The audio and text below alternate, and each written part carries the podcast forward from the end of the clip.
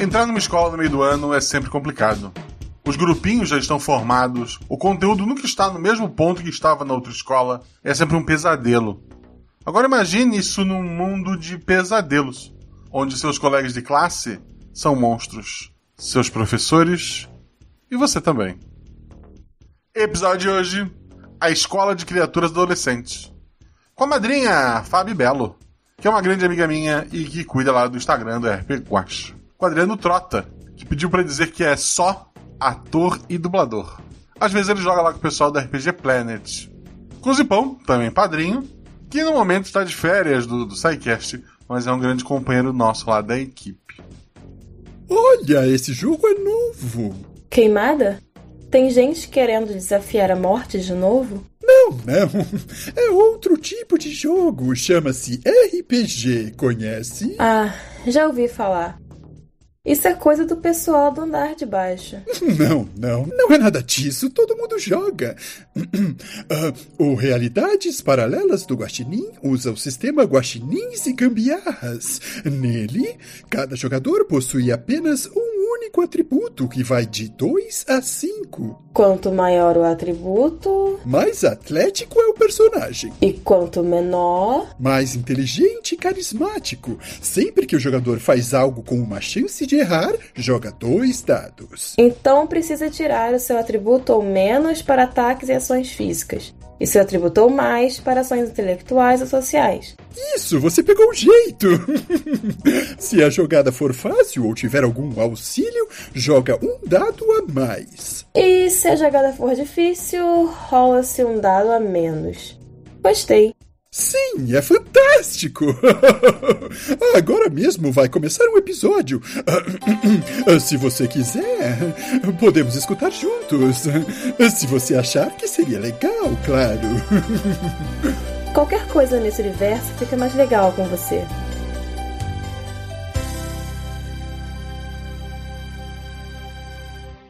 E a abertura é chiquérrima, ouve só. 7 realidades paralelas, uma infinidade de possibilidades, 3 jogadores e um guaxinim. Respeitável público, não deixem a boba comer sua pipoca e não temam um homem forte, pois um espetáculo irá começar. Boa aventura! 5 4 3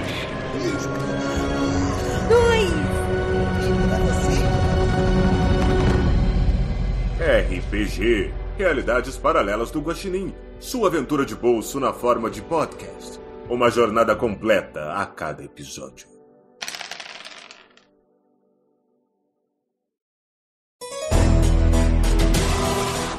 Monstros em um mundo de pesadelo. Ninguém sabe o que veio primeiro. Se a imaginação dos homens que deu vida às criaturas, ou se as criaturas que invadiram os sonhos dos humanos e criaram suas próprias lendas.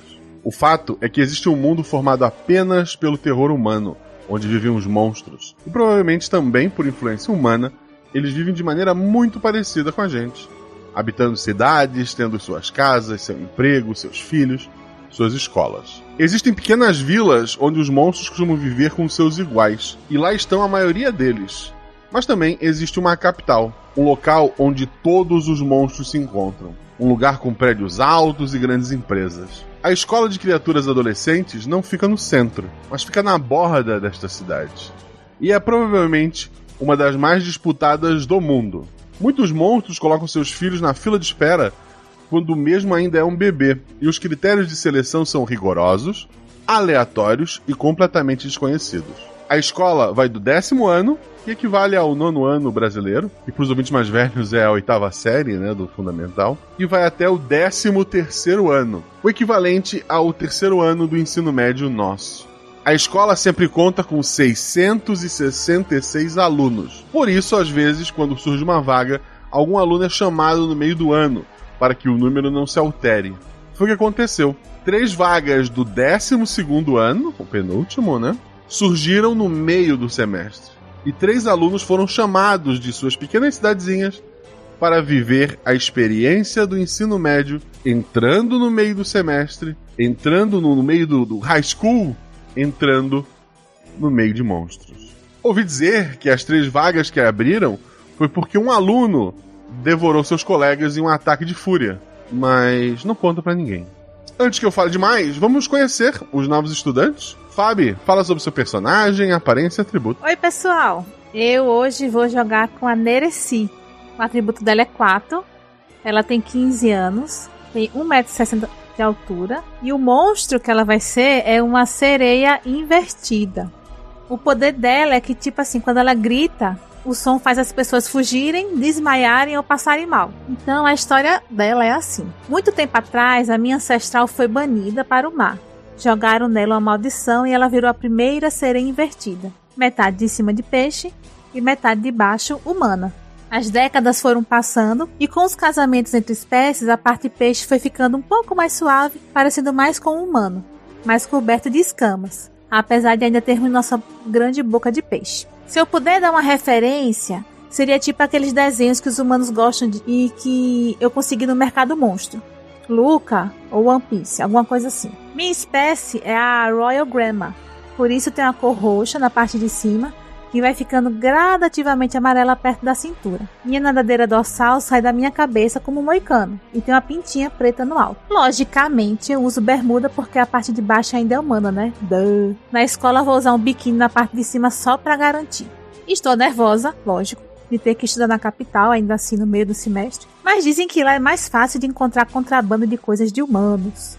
Então, vou dar uma chance, né? Qualquer coisa, dou um grito. Cozipão, fala sobre o personagem, aparência e atributo. Oi, eu vou estar jogando com o Ali, que o nome vem de origem árabe e significa alto. Ele tem 16 anos, ele tem 2,5 metros de altura e ele é um Slenderman. E o poder dele é a manipulação mental. E ele utiliza para fazer com que as pessoas esqueçam que viram ele e assim poder enlouquecer as pessoas aos poucos e assim agir furtivamente. Apesar de alto, ele é meio descuidado, já que ele espichou na puberdade tardia. Então, ele está se acostumando ainda com essa altura e principalmente a controlar os seus poderes. A única coisa que ele domina totalmente é a comunicação através da telepatia. Como um bom Slenderman, ele usa um terno preto com a camisa branca. Afinal, ser elegante também faz parte dos negócios da família. Ele é totalmente branco, onde você apenas consegue ver os olhos e a boca dele ela é bem fina, sendo que de longe você nem consegue perceber que ela está ali. Ao completar 16 anos, Ali ainda não dominava muito bem os seus dons especiais e os seus pais resolveram colocar o filho nessa escola, mesmo com essa vaga repentina. Acharam que era uma boa oportunidade para o ajudar a controlar melhor os seus poderes, principalmente para apagar os traços de sua existência da mente dos outros quando ele quiser, de forma permanente. Sempre que ele faz de forma aleatória, por causa do nervosismo, ele apaga por pouco tempo, então ele não consegue ser assim tão efetivo na sua manipulação. Ele vive sob a pressão social da sua família de forma constante, pois somente depois de dominar totalmente os seus poderes, ele pode entrar para a Ordem do Silêncio, já que todo Slenderman precisa entrar nesta ordem. E o atributo dele é 3. Perfeito. E o Trotta? Qual seus personagem, aparência e atributo? Olá todo mundo! Eu vou jogar com o Grum. Ele é um gárgula de 15 anos. Ele tem o seu 1,65m de altura, 2 metros de envergadura quando está com as asas bem abertas. E ele é filho de pai esqueleto com pai anjo, tem a pele cinzenta, grandes orelhas pontudas, meio como de morcego talvez, dentes afiados, asas de morcego. Ele tem aquele aspecto meio monstruoso, mas ele é bem inofensivo. Qualquer um que olha para ele sabe que ele tem um olhar inocente. E ele tem também uma língua longa e bifurcada, como de uma cobra. Então ele é linguarudo, ele fala de uma forma meio diferente, o que causa certo bullying na escola. E como ele é linguarudo, ele também não é muito bom para guardar segredos. E ele é forte, Mas, por outro lado, não vai muito bem nos estudos, geralmente. Ele é melhor nos esportes. Mas como ele é esquisitão, ele anda mais com os nerds mesmo. Os pais dele estão um pouco preocupados com as notas que ele anda tirando e estão com medo dele repetir de ano, então resolveram colocar ele nessa escola aí de primeiro escalão para ver se ele melhora o desempenho nos estudos. Ele é tímido e tá sempre com uma camiseta roxa do time preferido de queimada dele, e o atributo dele é 5.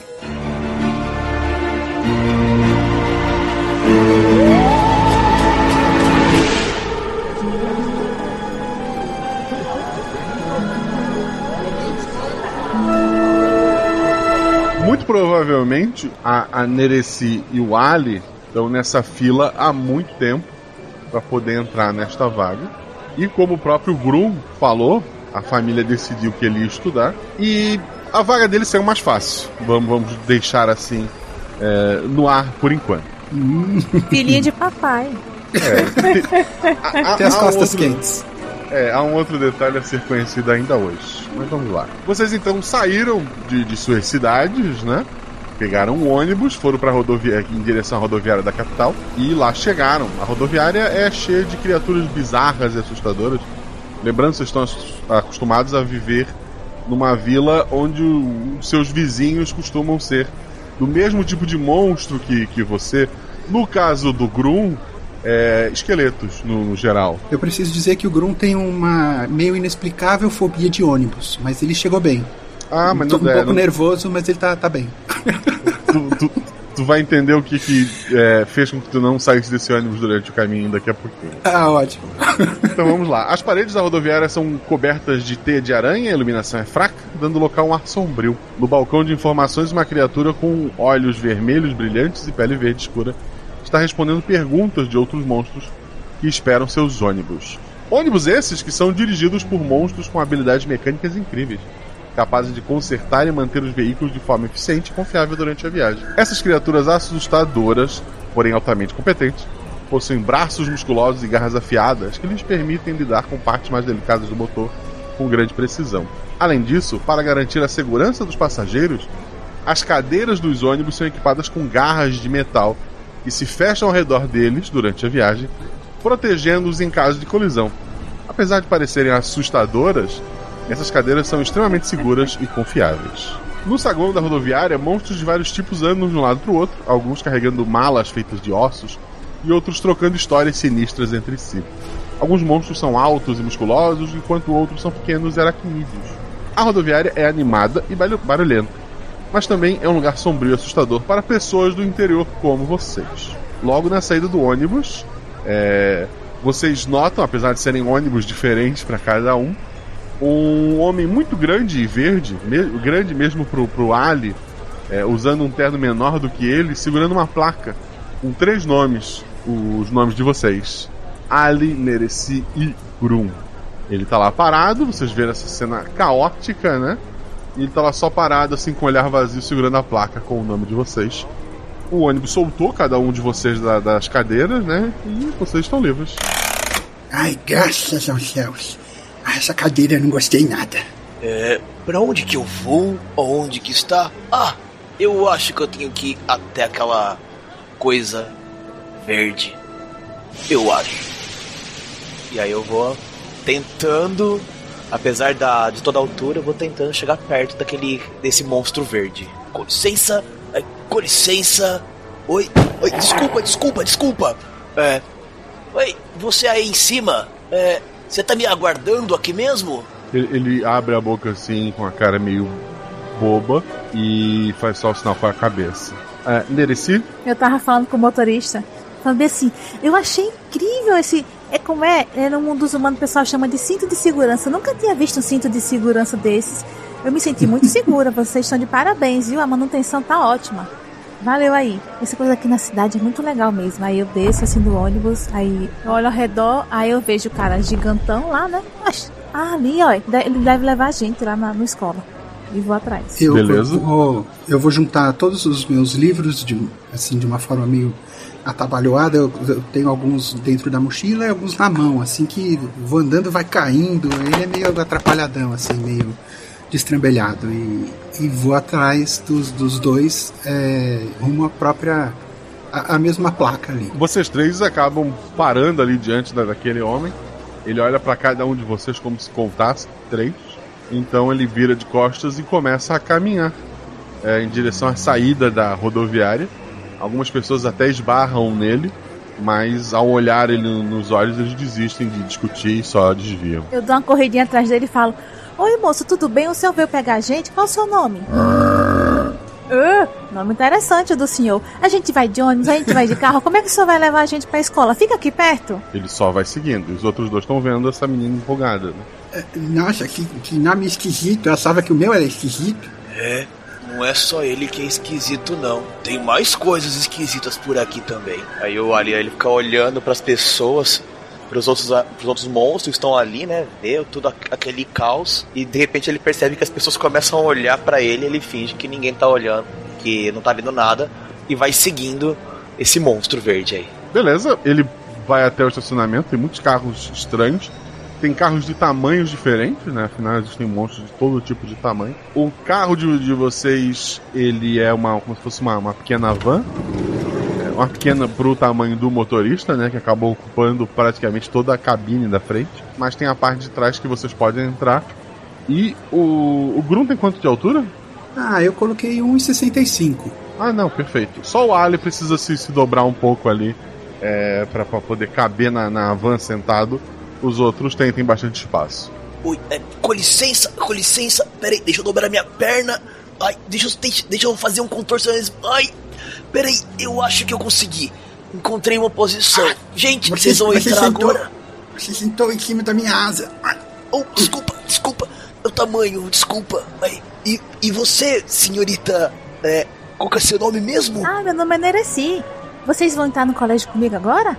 Que legal, nós vamos ser melhores amigos. Ah, sim, espero, não sei. Mas vamos lá. É sempre bom começar conhecendo alguém, né? Sim, pelo menos sim. Não estamos sozinhos. A gente já conhece o Ali. Você é o... Aí eu aponto pro Ali. Oi, eu sou Ali. Eu sou um Slenderman. Você é uma sereia? Ou quase isso? Eu sou a sereia invertida. O pessoal não conhece muito sobre mim, não, sabe? Mas vocês vão conhecer, que vocês vão ser meus melhores amigos. E você é o... Eu sou o Grum. Eu sou um gárgula. Eu também não me lembro de ter visto nenhum Slenderman, nenhuma sereia investida antes. Aí eu faço, você sabe como é, né? A gente, quer dizer, eu não sei vocês. A minha família assim é meio humilde, eu só vivia na minha vilazinha lá, nunca saí assim pra canto nenhum. Então eu nunca vi muita gente, quer dizer, muito monstro, não. E aí eu vou entrando e aí eu falo assim: Ali, vai ali pra perto da janela que eu acho que qualquer coisa você bota a cabeça pra fora. Peraí, tô indo, peraí. Esse grandão aí me tá ocupando a esma inteira. Pera, tô indo, vai. Pronto, consegui. Então todo mundo dentro do carro, né? Espero que não seja longe essa escola. Assim que o último entra no carro, vocês já estão conversando ali. O carro tá seguindo, ele realmente passa por prédios gigantescos, como vocês nunca viram. Vários deles, assim, passando a linha das nuvens, né? Há muita gente pelas calçadas, há muitos carros, há muita gente voando de um lado para o outro. Parece que a habilidade de voar ela é comum e apreciada na cidade grande. Tem alguns jovens em especial que com essa habilidade, de um lado para o outro, carregando envelopes. A cidade parece ser bem movimentada, mesmo agora, pela manhã cedo, né? Eu tô bem impressionada com a cara de besta se olhando tudo. Eu tô tentando olhar por debaixo da janela, porque minha cabeça tá praticamente no teto do veículo. Eu tô tentando dar uma baixada pra ver. De vez em quando eu vejo só uma pontinha de uma asa passando, mas não consigo identificar muito bem. Até que eu consigo ver um pouco lá na frente, eu vejo os monstros, alguns monstros voando. Queria saber se o dirige tão rápido quanto um zumbi anda, ou ele sabe dirigir rápido mesmo. Ele tá dirigindo o máximo que ele pode. O carro, embora seja um gárgula, ele é feito de pedra, né? Eu não tinha pensado em ser feito de pedra. Ele só era cinza. Porque eu penso em gárgula. Ele é cinza. Ah, beleza. Ele é cinza. Ele é tipo um monstrinho meio dragãozinho, talvez. Mas ele perfeito. É cinza. Então, ele não é tão, um carro até que tá indo mais rápido. já que o único peso que tá na frente, né, do próprio motorista. O que dificulta um pouco é a cidade mesmo, meio caótica, o trânsito, mas o motorista dirige muito bem e leva vocês pra borda da cidade, onde dá pra ver que tem mais ao longe uma floresta, e a escola, que é uma construção grande e imponente. Ela tem uma arquitetura gótica com várias torres altas. O prédio parece ter sido construído há muitos séculos, embora o resto da cidade pareça ser novo, né? A escola em si parece ter pedras gastas, janelas arqueadas. O gramado verdejante é cercado por árvores altas, né? E ele tem um muro de pedra em volta dele para proteger o colégio. Ao chegar no estacionamento do colégio, o motorista começa a manobrar o carro. Enquanto vocês escutam um sinal tocar, os alunos começam a correr. Uma cena caótica se forma, né, com alunos monstros correndo pelos corredores do colégio, tentando chegar na sala de aula. Alguns têm asas botando água pelo ar, outros têm tentáculos que batem contra armários e paredes enquanto eles correm. Um monstro com pernas de cabra galopa, saltando por cima dos seus colegas, enquanto outro monstro com braços alongados se agarra aos cabos do teto para puxar-se mais rapidamente. Um monstro com cabeça de cavalo relincha enquanto corre, deixando para trás uma trilha de fogo.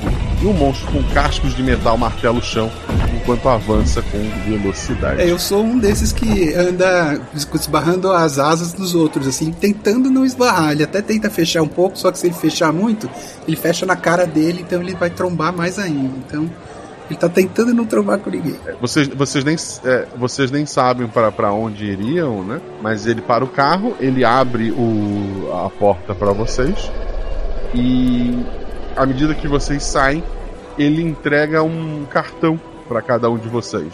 Esse cartão tem escrito o nome de vocês na frente. E atrás aparecem as aulas e as salas de cada aula, né?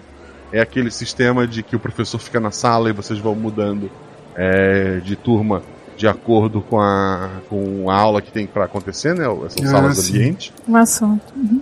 O cartão ele parece faltar muitas informações, mas dá para anotar. Vocês já viram, ou pelo menos ouviram falar, que ele deve ser algum tipo de cartão mágico e que esse texto ele muda. Não é um texto fixo ali. Ele deve exibir as aulas de vocês do dia e a primeira aula de vocês ela tá em branco. O motorista só faz levanta uma mão gigantesca, né? E aponta em direção à entrada da escola, que agora tá vazia porque os alunos correram. Ué, gente, o meu tá em branco, o de vocês tá em branco também? Ai, o meu tá em branco sim, mas deixa eu terminar de esticar aqui. Ai, também tá em branco. Eu viro assim pro... eu falo... tá em branco, quer dizer que a gente tem que ir na sala do diretor? Porque, tipo assim, a gente tem que conhecer o diretor, a gente tem que... Alguém tem que mostrar pra gente o colégio, não é assim? Já sei o que você vai dizer, Ele só... Ele para, parece que ele pensa, ele abre a boca pra dizer alguma coisa, e ele desiste só e balança a cabeça e continua apontando pra entrada do colégio. Eu acho que talvez tenha alguém lá dentro, né? Eu espero que tenha alguém melhor pra gente perguntar informações, porque o Word não é a pessoa certa pra isso, não. Ah, mas ele é um bom motorista. Ótimo motorista, sim, ótimo. Sim, ótimo. Com certeza. Aí agora eu pego, depois que eu sair da van, eu pego, arrumo a gravata, porque eu tenho que ficar bem apresentável, e vou andando na direção que ele apontou. Ah, você tá engravatado, né? Muito bom. Cara, chique demais. Ossos do ofício, ossos da família. É difícil seguir essa postura sempre. Eu vim só com a minha camiseta de time aqui. Será que a gente vai ter que ter um uniforme? Gente, eu só tô de biquíni e short. Vai ser assim mesmo, e tô com a minha mochila atrás. Vamos lá. Vocês notaram que os alunos usavam um tipo de uniforme, né? Pelo menos uma camiseta muito similar entre todos eles. Mas vocês não têm essa camiseta ainda. Vamos lá, rumo ao desconhecido. Levantando. Eu acho que ela está animada. Mais do que eu. Eu estou um pouco assustado com o tamanho desse lugar. Ao entrar na escola, os novos alunos são recebidos por um corredor largo e sombrio, com paredes de pedra escura e uma série de portas antigas. O teto alto é sustentado por pilares de pedra e dá pra ver que foi feita uma instalação elétrica ali dentro, que não é da mesma idade do resto do prédio. Nem foi feito com amor e carinho, o negócio tá meio...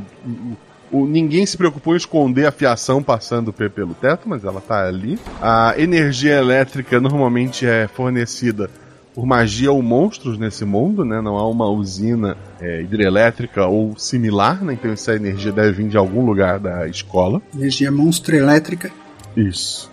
Há uma escadaria larga, né, no final, que leva para o andar superior, tem mais de um andar nessa estrutura, não há um elevador, embora tenha energia elétrica, né? E chama a atenção de vocês, logo perto da entrada, uma senhora pequena, medindo menos de 1,5 metros, com um nariz protuberante, um sorriso que revela poucos dentes. Ela está parada diante de uma porta com a placa que indica ser o local do Serviço de Aconselhamento Estudantil, e ela abre um sorriso largo, mostrando menos dentes do que ela tinha antes. Venham! Eu estava esperando vocês! Uma pergunta, ela é uma senhora? Uma senhora mesmo? Uma humana senhora? É uma senhora. Uma senhora humana. Assim, há vários monstros que parecem humanos, né? Ela tem uma vergona no nariz, alguma coisa assim? Não, chega a ter uma verruga, mas o nariz dela é grande. Certo. Tá. Obrigada. Podem ir, rapazes. Olha aí. Ela abre a porta dela, pede pra vocês entrarem. Eu vou entrando, olhando assim pros lados. Eu li ali aconselhamento. Nossa, isso não tem nada, minha escolha. Muito obrigado, senhora. Qual é o seu nome? Meu nome é Glinda. Muito obrigado, senhora Glinda. Quase linda. E daí ela dá uma ajeitada no cabelo e sorri. Parece que ela tem menos dente do que inicialmente. E daí ela entra na sala dela e faz sinal pra vocês seguirem ela. Muito obrigado. Ela é gentil, pelo menos. É verdade.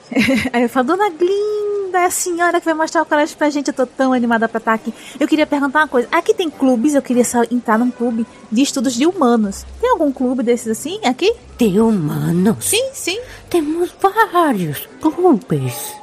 Embora a maior parte já tenha fechado as inscrições, já estamos no meio do semestre. Mas no começo do próximo semestre, eu tenho certeza que vai encontrar algo do tipo. E se não tiver, você pode fundar o seu próprio clube. Ela tava triste porque ela disse que não ia ter mais inscrição, mas depois que ela disse que ela podia talvez criar o dela, ela ficou contente. Nossa, que legal! Você pode criar seu próprio clube? Sim, vamos sentando. A sala dela, assim, tem incensos, tem... fotos da lua, fotos de vários outros monstros, e a mesa principal dela é uma mesa redonda, não parece ser uma mesa de escritório, com uma bola de cristal no centro, né? Ela senta numa poltrona assim confortável, na frente dela, né? Depois da bola de cristal tem 3 cadeirinhas ali e ela indica pra vocês sentarem. Aí eu falo assim, Dona Glinda, a senhora tá aconselhando os alunos, né? Então eu tenho uma pergunta que é muito crucial pra fazer pra senhora. Me diga uma coisa, é indelicado eu perguntar pro outro monstro que tipo de monstro ele é? Ela coça a cabeça. Não, a forma que você pergunta às vezes é indelicada, mas não chega a ser um problema em si. Ufa, que bom, porque assim, eu quase não conheço, só ouço falar, né? E na televisão, quando a gente vê alguma coisa. Mas tá bom, obrigado. Bom, quando você perguntou pra mim, eu não fiquei ofendido, não. Ai, que bom. Eu, hein? Povo estranho. Da onde eu vim, o pessoal pergunta assim, sem pestanejar e já sai perguntando, quem é você? Ah, essas pessoas, esses monstros... Melhor dizendo, né? Ela parece analisar muito vocês, assim, cada coisa que vocês falam. Ela então balança a cabeça e diz... Para mim é muito mais fácil aconselhar os alunos, porque a gente consegue ver o futuro próximo e distante. E com base nesse futuro, a gente pode orientar para eles mudarem alguma coisa no percurso. Às vezes, para ajudar os alunos a chegarem no melhor destino possível.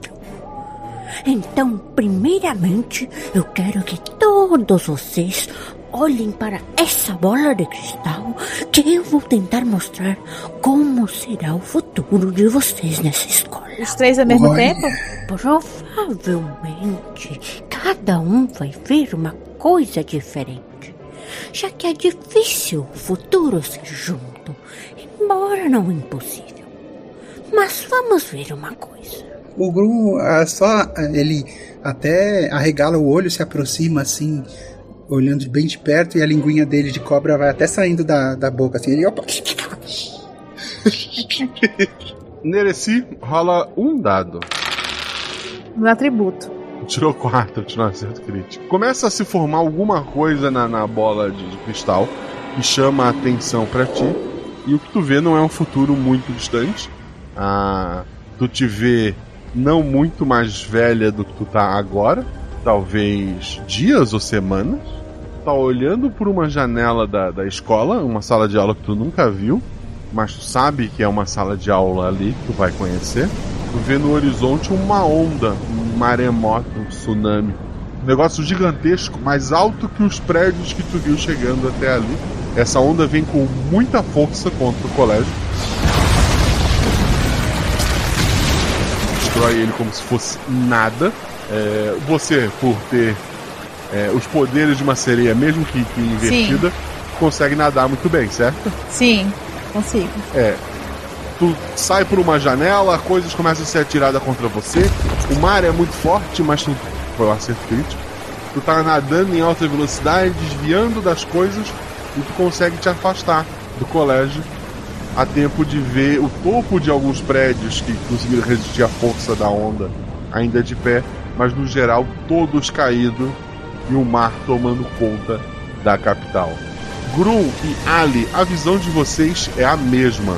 A diferença é que vocês morreram esmagados no choque contra a onda, e vocês três acordam ao mesmo tempo, e aquela senhora antissorridente, ela tá apavorada, assim, branca feito papel, suando muito e meio que tremendo. Dona Glinda, o que foi isso que eu vi? Também tô... Mas o que é isso? O que foi isso? Olha só, vocês já ouviram falar nesses negócios de tarô e tal?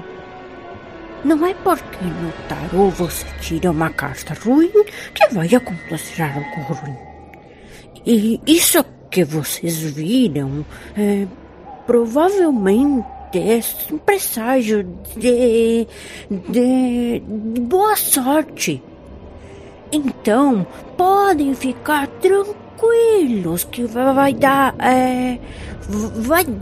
tudo certo. Boa sorte. Confie em mim.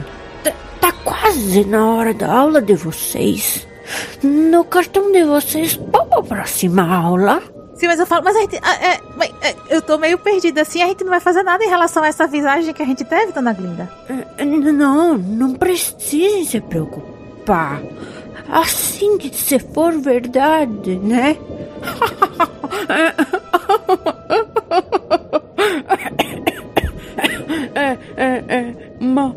Uma onda gigante, né? Mas, Dona Glinda, se fosse verdade, isso poderia ser alterado? Claro. Vocês podem ficar tranquilos. Está tudo muito bem. Ela pega um pano grande, assim, ela coloca a bola de cristal dentro, ela amarra. Vocês têm biologia monstruosa agora, né? É o que apareceu aqui no meu cartãozinho. E pra qual de vocês eu posso... confiar um pequeno pedido? Ai, se não for segredo, pode falar comigo, não sei. Se não for segredo. Ela entrega outro atributo 5, né?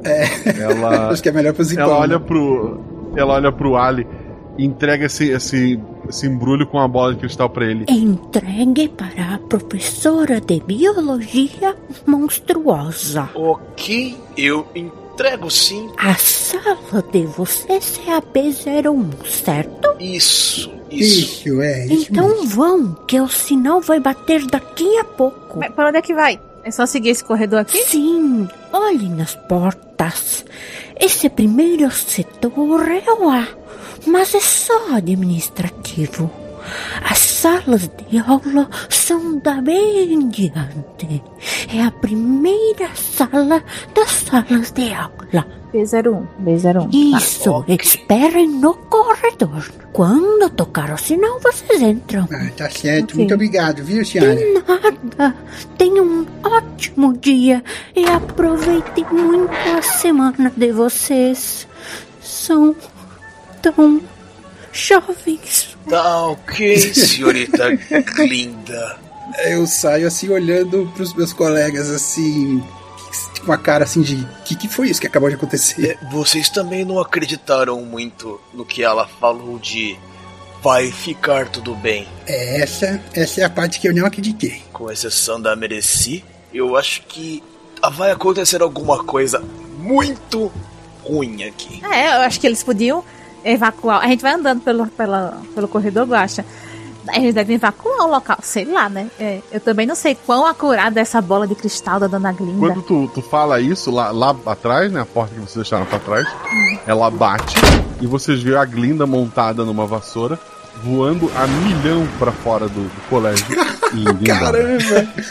Nossa, mau sinal, galera. Eu acho que ela fugiu. Grum, você voa também, qualquer coisa, né? Eu bato minhas asas. Você não voa, não? Eu vou, sim, mas não sou exatamente um grande voador, sabe? Vocês estão ali conversando, tudo é muito estranho. E enquanto esperam ali no corredor, um urso de pelúcia, muito fofinho, ele tem 1,20m no máximo. Ele olha pra vocês com uma cara assim meio de admiração. Ele é um urso de pelúcia nu, né? Mas é um urso de pelúcia, então. A única coisa que chama a atenção dele, ele tem um crachá preso no pelo do peito. Tá escrito monitor de corredor. Alguém rola um dado pra perceber um outro detalhe dele pelo grupo?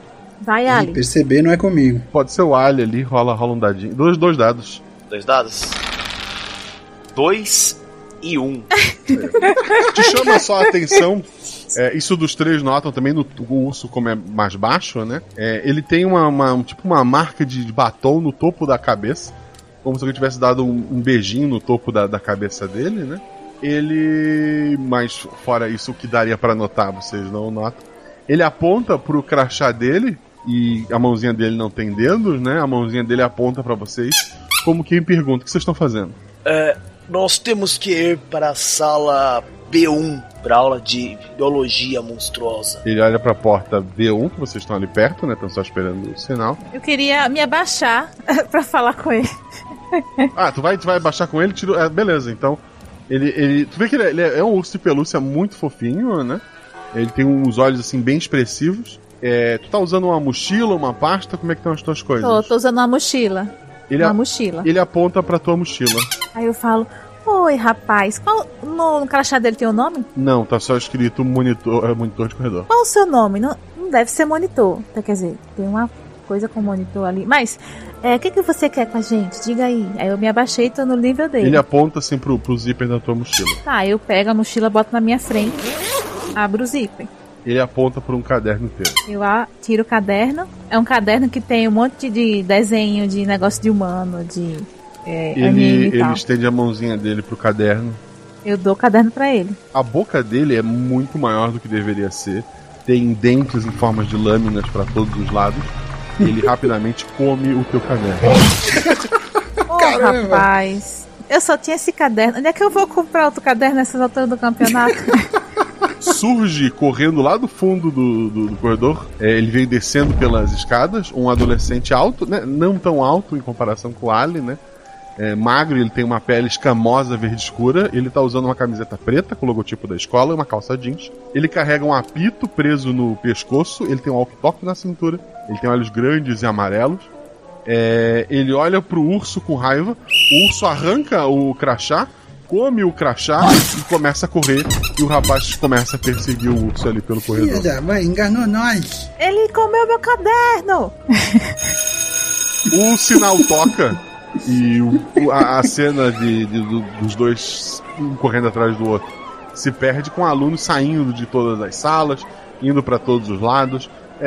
A maioria deles só ignora vocês, outros dão uma olhada rápida, mas novos alunos começam a entrar ali naquela sala que vocês estavam se dirigindo. O que vocês vão fazer? Eu tento fechar um pouco as minhas asas pra não esbarrar muito nas outras pessoas, assim, mas não dá muito certo. Eu levanto a bola de cristal que a Glinda entregou pra ninguém tentar derrubar ela por acidente. Com licença, ao pesado, pra ver se o pessoal consegue desviar. Eu espero todo mundo sair da sala antes de entrar. Os alunos parecem ter outras formas de chegar até a sala ali. Alguns já estavam lá quando vocês chegaram, seja pela janela, seja por outras formas de transporte. A professora não saiu, né? Ela continua ali, a sala dela. Ela faz sinal para vocês aguardarem um pouco, porque vocês ainda não têm um lugar específico, né? Os alunos sentam. A sala de aula é um lugar, ao contrário da escola que vocês viram até agora, é um lugar mais cheio de vida, repleto de cores, né? Tem, obviamente, criaturas fantásticas estudando ali dentro, né? As paredes são brilhantes e coloridas, tem um tom acolhedor que contrasta com a luz clara e brilhante que ilumina os rostos animados e sorridentes dos alunos monstros sentados nas carteiras. Cada um deles é único, tem características estranhas e adoráveis. Alguns são alunos monstros com olhos azuis brilhantes que piscam alegremente, enquanto outros têm garras longas e afiadas. A maioria dos alunos tem pele coberta de escamas coloridas ou pelos macios. Alguns com desenhos engraçados, alguns têm orelhas pontudas, o que faz parecer ainda mais adoráveis. Todo o ambiente é acolhedor e amigável, cheio de risadas e conversas animadas. É uma sala de aula onde criaturas estranhas são acolhidas e celebradas, tornando-se um lugar divertido para aprender. Esse clima todo amigável, ele é trocado por uma dúvida, uma curiosidade dos alunos que param mesmo aos poucos para prestar atenção naqueles três parados ali na frente da sala, né? Enquanto a professora, que é um esqueleto com cabelo penteado em um coque elaborado, com tranças adornadas com fitas azuis e rosas, ela usa um jaleco branco e óculos, e por baixo deste parece estar usando um vestido meio bufante. Ela tava escrevendo no quadro com um giz colorido, né? E ela esperou os outros sentarem, ela para e fala... Os alunos novos, crianças, conheçam seus novos amigos. Esse é o Ali. Ela aponta, né? Oi. Aí ele dá um tchauzinho pra todo mundo, assim. Meio vergonhoso. Essa é a Nereci. Oi, galera. Eu vou conhecer todos vocês em nome da Lua. E eu faço a pose da Sailor Moon. Ninguém entendeu a referência ali. E a professora continua. E esse pode não parecer, mas é o meu sobrinho por parte de pai. Oi, tia. Oi, gente. Eu olho assim pro Gru. Eu olho pro Gru também, com aquela cara tipo... Ah, tudo tá muito explicado agora. Esse é meu sobrinho Gru. E se quiserem entender como um esqueleto tem um filho gárgula, vocês não podem perder nenhuma das minhas aulas. Muito bom. Mas antes, acho que alguns alunos têm perguntas. Vamos fazer umas perguntas para quebrar o gelo. Alguém quer começar? Aí uma menina com muitas penas no rosto, né?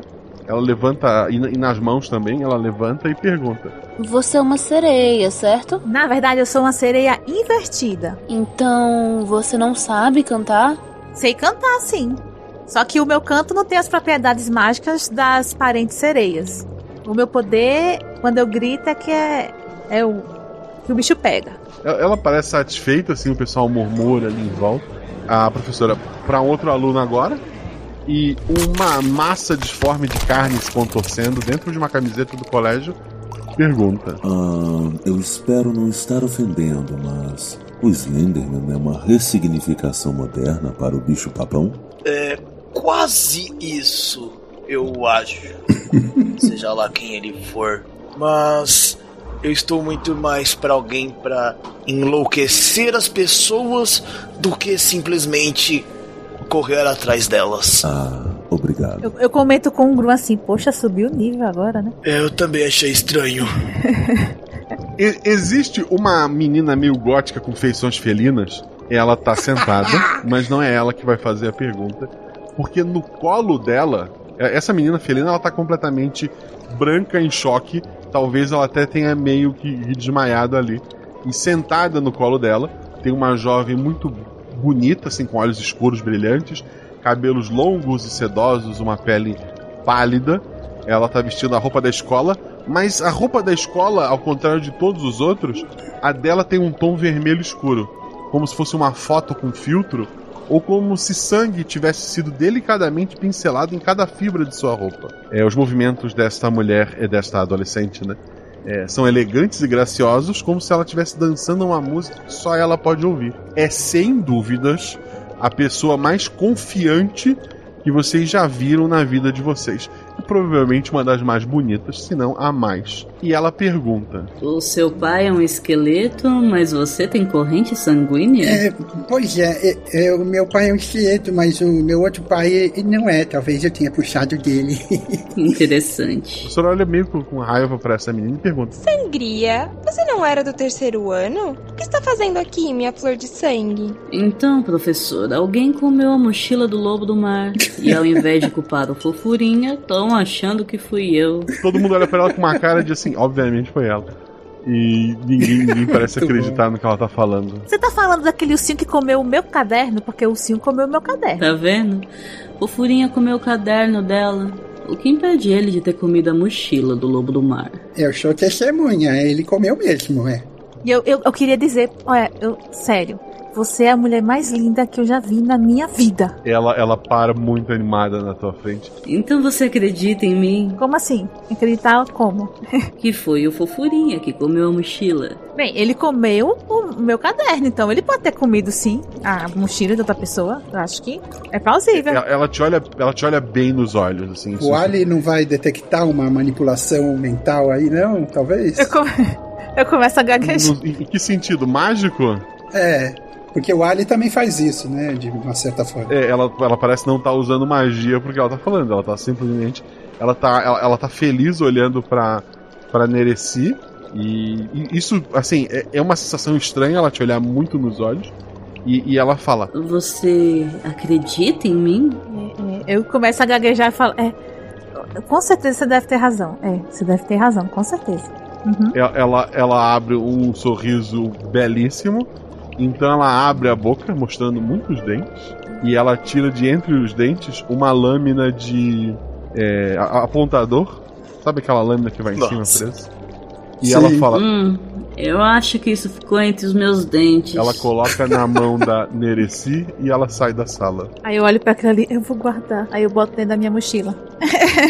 Ô, Nereci, a primeira lição pra você escrever no seu próximo caderno novo: ninguém é muito confiável aqui nessa escola. Nem mesmo a diretora, ou seja lá quem ela era, pelo visto. Até agora tu tá ali com a bola de cristal e não fizesse nada, né? Sim, professora, a diretora Glinda pediu... Não, não era diretora, não, era a conselheira. Conselheira Glinda pediu para entregar isso daqui pra você, que eu acho que é uma bola de cristal. Ela pediu pra entregar. A professora pega, ela dá uma olhada, coloca numa gaveta, fecha a gaveta. O que vocês fizeram pra ela ter se demitido? Ela se demitiu? Oxê! Ora, ela entregou a bola de cristal. Ah, isso não é legal. Nada. Assim. A gente, ela só foi fazer o papel dela de orientadora, pediu para nós olharmos a bola de cristal, olhamos os três... E quando ela terminou, ela estava... estamos perdendo tempo da nossa aula. Temos uma atividade para fazer. Vou tentar ligar para ela. Se bem que ela deixou a bola de cristal. Não sei como vou fazer essa ligação. Mas eu vou dar um jeito de falar com ela. Ela olha em volta e vocês notam que ela dá uma desanimada. Enquanto isso, tem 3 lugares no fundo da sala. E a turma inteira arregala os olhos e vocês notam que dá um clima assim pesado pra sala. Ah, não tem problema não, professor. Eu enxergo bem, eu consigo sentar lá atrás. Guaxa, nós sabemos o que tinha acontecido na escola antes pra surgir essas vagas ou não? Não, assim, vocês podem ter ouvido boatos, mas são só boatos. Oficialmente surgiram 3 vagas. Eu também não sei, nem minha tia me falou. Não, vocês não tiveram muito contato, né? Ela provavelmente, ela conseguiu a vaga pra ti, né? Mas foi via os pais de vocês. Tá. Quando ela falou que os lugares são no fundo, os 3 lugares disponíveis na sala, e deu esse clima pesado na turma, vocês se tocam. No fundo da sala há algo que atrai todos os olhos dos alunos monstros. É algo que vocês viram passar pelo corredor, mas o cérebro de vocês preferiu ignorar. Lá no fundo tem 4 cadeiras, a cadeira mais na janela. Está sentado um aluno. E como é esse aluno? Ele é um... Assim, na falta de uma definição melhor, ele é um cutulo. Algo que vocês... Como vocês até anotaram ele antes, mas o cérebro decidiu ignorar a existência, né? Até ser confrontado. Ele é um cutulinho, na verdade. Ele tá de terno e gravatinha. Ele tem mais de 5 metros de altura. A cabeça dele toca o teto, né? Ele não parece muito confortável. O rosto dele é redondo, verde, com um tentáculo saindo de onde deveria ser o nariz e cobrem uma possível boca. Os olhos dele são amarelos, estão focados na janela. Ele parece não ter prestado atenção em nada do que aconteceu essa manhã. Os olhos dele na janela chegam a ser assustadores, porque quando vocês olham para ele, é como se ele estivesse olhando uma tempestade a centenas de quilômetros de distância, onde barcos afundam e pessoas morrem. Pois essa é a energia que ele passa. Ele tem uma energia, embora ele seja só um cotolinho, ele tem uma energia de algo grande, antigo, poderoso e maligno. E tem as 3 cadeirinhas do lado dele, que são as cadeiras de vocês. Vai você primeiro, Ali. Você que é grande, senta perto dele. Não, deixa que eu sento perto dele. A gente veio do mar, a gente tem coisa em comum. Eu vou conseguir conversar com ele, vocês vão ver. Ótimo.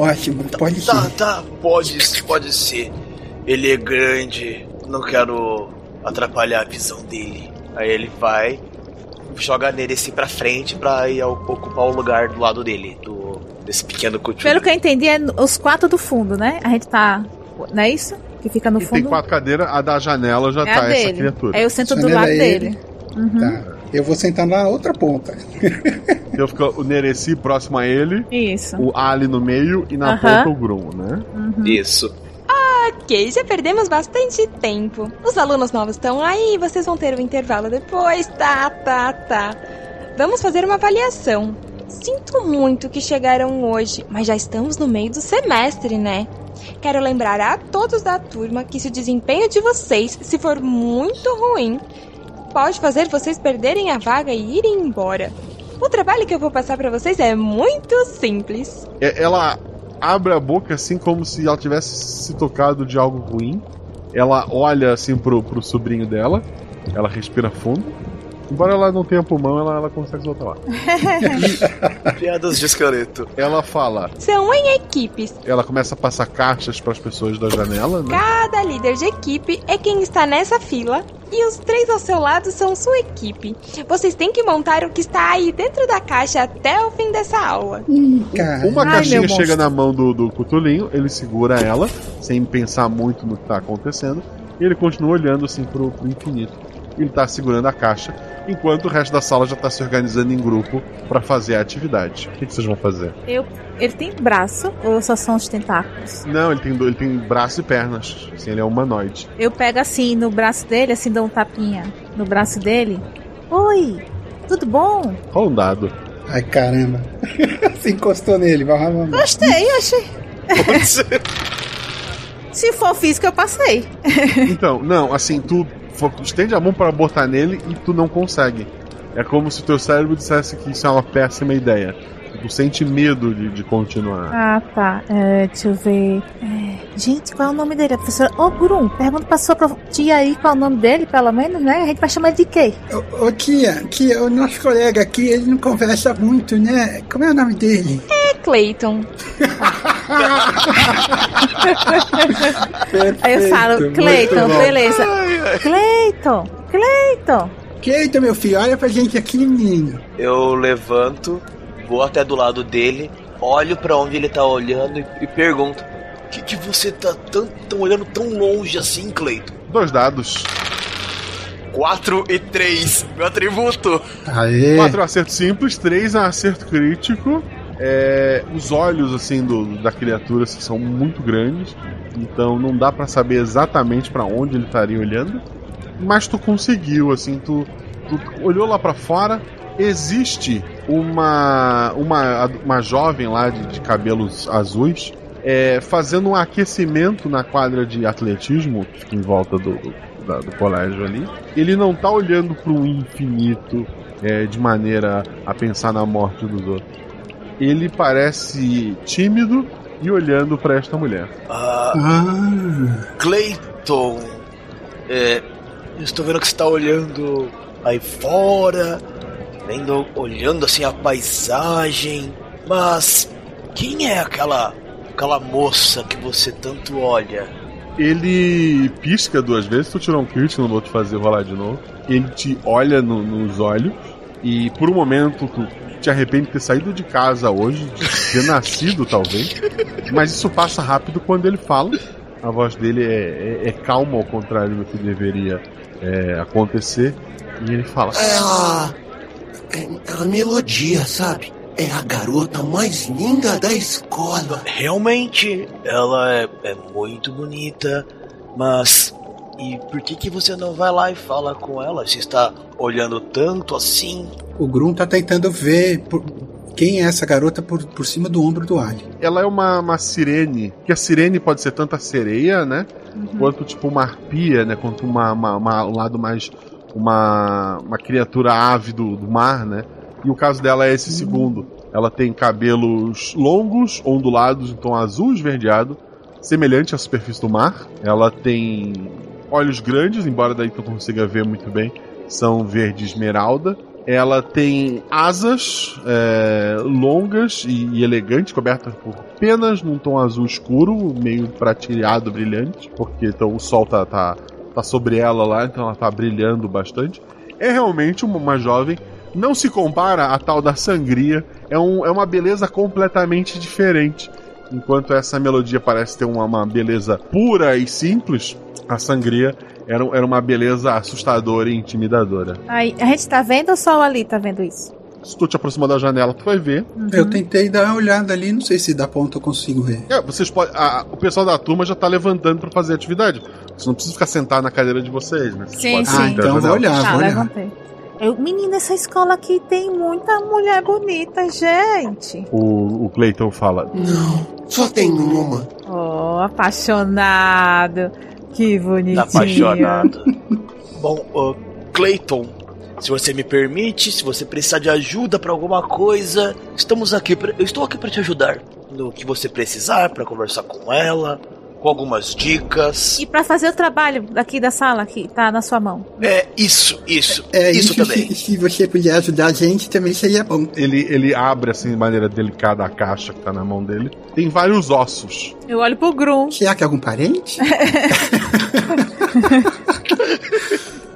Ele pega a mesa dele, assim, ele joga com cuidado os ossos em cima da mesa. E ele começa a tentar encaixar eles.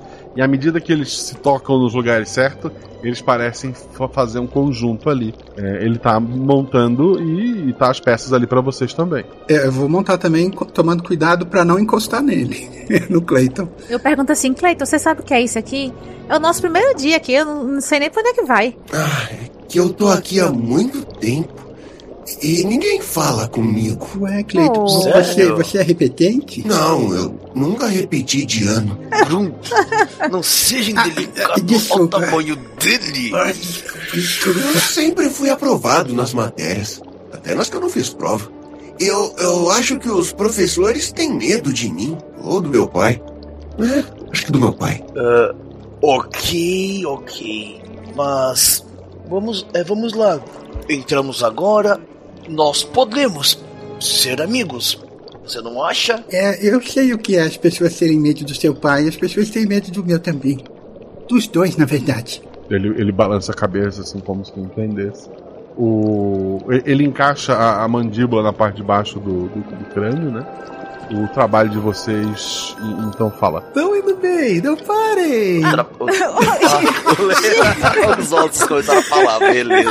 Olá, eu até vou cumprimentar ele, né? Olá, desculpe, eu não vi que você estava participando. Não, foi animado dessa maneira. Existe há pouco tempo. Fui criado só para essa atividade, para auxiliar vocês, caso necessário. Entendi. Eu fiquei por um momento pensando se você poderia ser meu parente. Não, é só uma magia de necromancia simples. Muito bom. Tá, eu vou lá e começo a pegar os outros ossos que estão ali em cima da mesa e vou tentando montar junto. Só que eu não paro de olhar o Cleiton e o que ele tá fazendo. Ele tá montando ali os ossos, assim, ele volta e me olha para o lado de fora. Agora a melodia tá realmente correndo na pista, né? Então ele, sempre que ela passa, ele dá uma olhadinha. Então ela some, né, pra aparecer novamente do outro lado. Mas no período que ela desaparece, ele tá ajudando vocês. Ó, ele tá montando ali, eu não sei pra onde vai. Aí eu falo, vou puxar a conversa com o Cleiton. Eu falo, Cleiton, você já falou com essa moça? Melodia? Já falou? Lá fora, assim, nuvens começam a se fechar de tempestade, o Clay começa a tremer, ele derruba alguns ossos. Calma, meu amigo. Vou falar com ela? Sim. Você não conhece ela? Ela não é legal? Eu acho que ela parece muito legal. E é uma atleta ainda. Mas ela é do primeiro ano e eu sou do segundo. E qual o problema? Tem mulher que gosta de homem mais velho. Você é mais velho que ela, não é? Não há nada que o amor possa impedir. E você está conservado. Você tem o quê? Quantos milhares de anos? Eu tenho 16. Toma cuidado com o que você fala, pequeno. Eu e minha língua grande. Você começou a você não percebeu o que tá acontecendo lá fora com o céu. Ele só tá nervoso. Eu falo assim, Clayton, eu sou nova aqui. Eu posso falar com ela, perguntar o que, é que ela acha de você, se você quiser. Talvez ela se abra melhor com uma monstra, né, feminina, que nem ela. Não brinca sério, você faria isso por mim? Faço, nós somos amigos, né? Nós somos do mesmo grupo, estamos na mesma sala, na mesma filinha. A gente tem que ser amigo, né? Ele segura a tua mão. Isso! Se você fizer isso por mim, eu devasto a cidade que você quiser. Eu mato todos os seus inimigos. Eu não desmaiei, não, quando ele pegou na minha mão, né? Mas agora ele tá passando uma energia boa ali. Ah, tá, que bom. Tá. Eu falo, não precisa devastar nada, não. Tá tranquilo. É só você ser nosso amigo aqui na sala. O esqueleto de vocês está concluído. Ele põe a mão assim sobre a mão de vocês ali e ele fala: é só vocês acreditarem em vocês. Obrigado, você é tão gentil. Obrigado. Muito obrigado, senhor trabalho. Olha, vocês trocaram a minha tíbia com a minha fíbula. Eu vou falar pra professora dar 9,5 pra você. Pra quem não sabe nada, 9,5 pra mim é um 10. Fora que vocês são os únicos da turma que terminaram a atividade. O sinal toca. Vocês olham em volta, ninguém fez trabalho nenhum. Tipo, a sala parou pra observar. Clayton estava falando e interagindo com as pessoas. Ai, tá vendo, coitado? Eu falo assim pro pessoal, eles ficam ignorando, coitado, tá vendo? Ficam só olhando pra ele, isso é falta de educação. A professora fala: quem terminou a atividade pode sair e aproveitar essa pausa. Os outros vão ficar aqui fazendo. Vem com a gente, Clayton, a gente pode falar com a menina. Não seja tão precipitado assim, Bruno. Eles falam, eu fico quieto. Vamos devagar. Nereci, você pode ir lá tentar conversar com ela, enquanto nós três, eu, Grum e o Clayton, vamos dar uma volta? Ele vai apresentando a escola pra gente? Pode ser assim? Eu acho que pode, tem tempo, né, até a próxima aula. E olho no meu cartãozinho. Tem. Então, vamos. Clayton, eu vou lá, viu? Melodia. Okay. E ele tá suando bastante. O suor dele são como pequenas ondas do mar que descem o rosto dele e caem ali. Ele tá lá junto com seus dois novos amigos, né? Tá, Nereci, tu vai sair da escola e ir lá pra quadra de atletismo procurar essa menina, é isso, né? Ela tá lá correndo, né? Vamos lá. Enquanto tu tá fazendo isso, o Ali e o Grum estão ali com o seu amigo Clayton, meio perdido, tem monstros saindo das outras turmas. Todo mundo evita chegar perto de vocês, por medo do Clayton, menos a Sangria. Ela chega perto de vocês e fala: então o grandão fez um amigo? Fez. Ele fez 3 amigos. Legal. Então, eu não trouxe meu lanche. Eu posso morder um de vocês?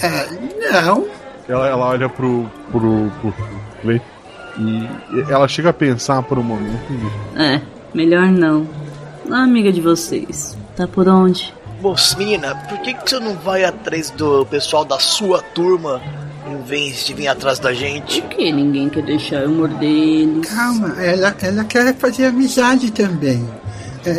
Apenas não morda suas amizades, menina. Grum, eu acho que ela não quer só esse tipo de mordida.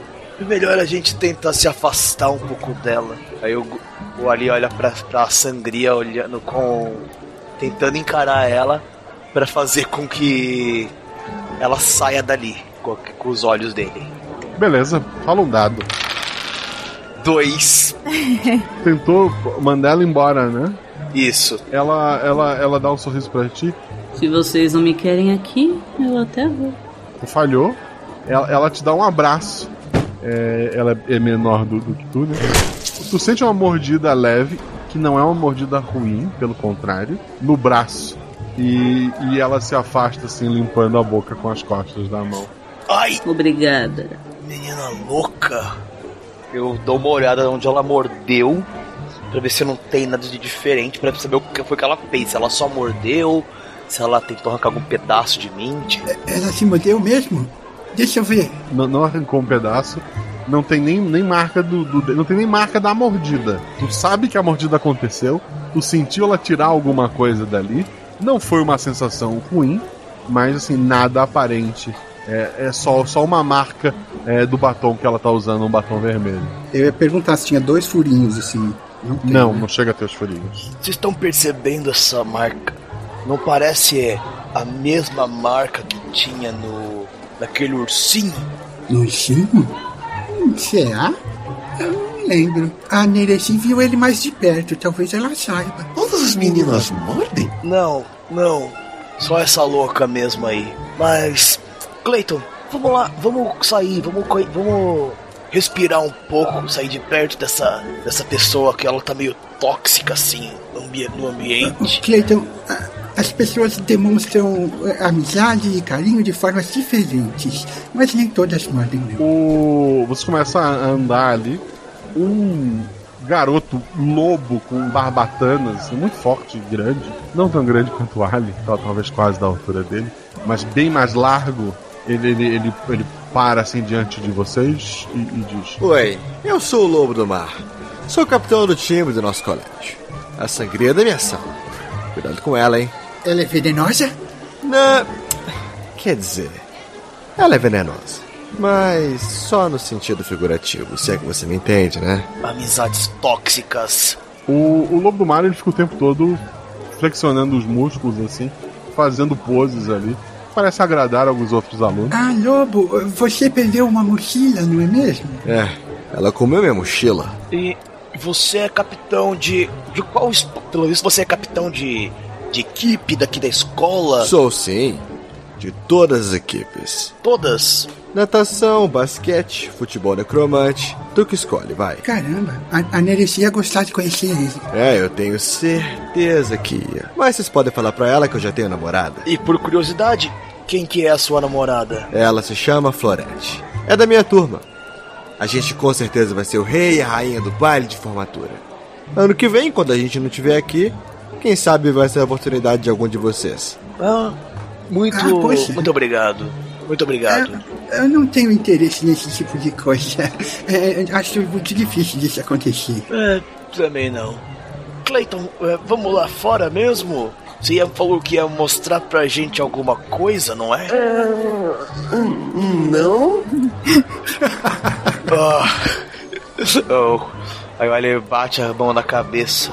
Ai, meu Deus. Mas então eu tenho uma coisa pra mostrar pra você, Clayton. Vamos sim. Isso. Vamos lá, vamos com o Grum, Clayton. Vamos lá. Ok, enquanto vocês estão saindo, a Nereci já teve bastante tempo pra sair do colégio. Rola 2 dados, Nereci, você foi lá procurar a melodia. 3 e 1. Tu dá uma olhada por lá. A melodia parece já ter parado de correr. Talvez com um sinal... Ela precisou estar em outro lugar. E tu dá uma olhada ali pelas quadras. Ela não tá por ali. Tem alguns garotos jogando basquete e tal, mas nada que chame muita atenção. Alguma outra menina? Ou só esses rapazes jogando basquete? Tem algumas meninas paradas assim do lado da quadra, vendo os garotos jogarem. Eu vou lá falar com elas. Uma menina assim com feições de aranha. Ela tem o rosto de adolescente, né? Mas ela tem as pernas muito compridas. Ela tem, assim, os olhos dela muito grandes.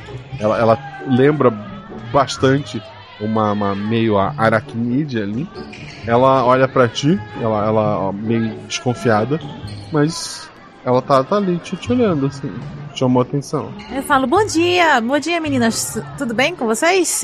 Monstruosidades maravilhosas aqui desse colégio lindo. Eu tava aqui atrás... Eita, não, desculpa, qual o nome de vocês? Me desculpe, falta de educação a minha. Eu sou a Aranina. Aranina. Gostei, lindo nome, eu sei. E as meninas? Tinha mais de uma, né? tinha mais de uma ali, mas elas não fizeram muita bola, não. Ah, pelo menos a Aranina. Eu queria só perguntar uma informação. Eu tava lá na sala e vi uma moça correndo aqui, uma moça de cabelo azul, assim, com as asas azuis. Ela tava correndo. Eu vim aqui falar com ela, mas ela não tá mais aqui. Você saberia me dizer? A Melodia? Melodia, isso mesmo, Melodia. Ela olha e volta. Se ela não está mais correndo, ela deve ter ido pro refeitório. Talvez foi comer alguma coisa. Ah, tá, então, o refeitório é fácil de achar. É o meu primeiro dia aqui nesse colégio. Ela olha pra quadra, ela tem um menino, assim, com asas de negras. Eu lembro muito de um corvo que ela parece que tava olhando. Ela olha pra ele, olha pra ti. Ah, deu de ficar por aqui, eu vou com você. Ai, muito obrigado, você é tão gentil. Ai, que lindo. Aí eu vi que ela dá uma olhadinha, eu falei: você tava de olho no rapaz ali, né? Olha, desde que eu cheguei nesse colégio aqui, é tanta a história amorosa que eu tô vendo. Ela fica vermelha, aranhas saem de dentro da roupa dela, assim, cobrem o rosto dela pra tapar a timidez. E ela vai andando pelo lado assim com o rosto coberto de aranha. Fica assim não, Aranina, tu é tão bonita. Tem pra que ficar com vergonha. As aranhas começam a sair aos poucos. E vocês todos acabam se encontrando ali, mais ou menos na entrada do colégio. A gente tá indo pro refeitório. Ela olha meio assustada pro Cleiton. Aí eu falei: Aranina, encontrei os meus amigos. Ó, esse aqui é o Cleiton, esse aqui é o Ali e esse aqui é o Grum. Oi. Ela faz um aceno pra vocês, assim. Eu falei: rapazes, essa aqui é a Aranina. Ela tá olhando de boca aberta pro Cleiton ali, meio assustada. Aí eu falo assim, baixinho pra ela: não precisa ter medo dele, não. Ele é gente boa, é que o pessoal não é acostumado a falar com ele. Aí eu falo pros meninos: a gente vai no refeitório, que quando eu cheguei lá, não tava mais a Melodia lá. Então talvez ela esteja no refeitório, então vamos lá? Vamos sim. Se ela começar a correr de novo, de repente eu posso te ajudar com as minhas asas. Ele dá uma batida de asa assim. Cuidado com essa asa!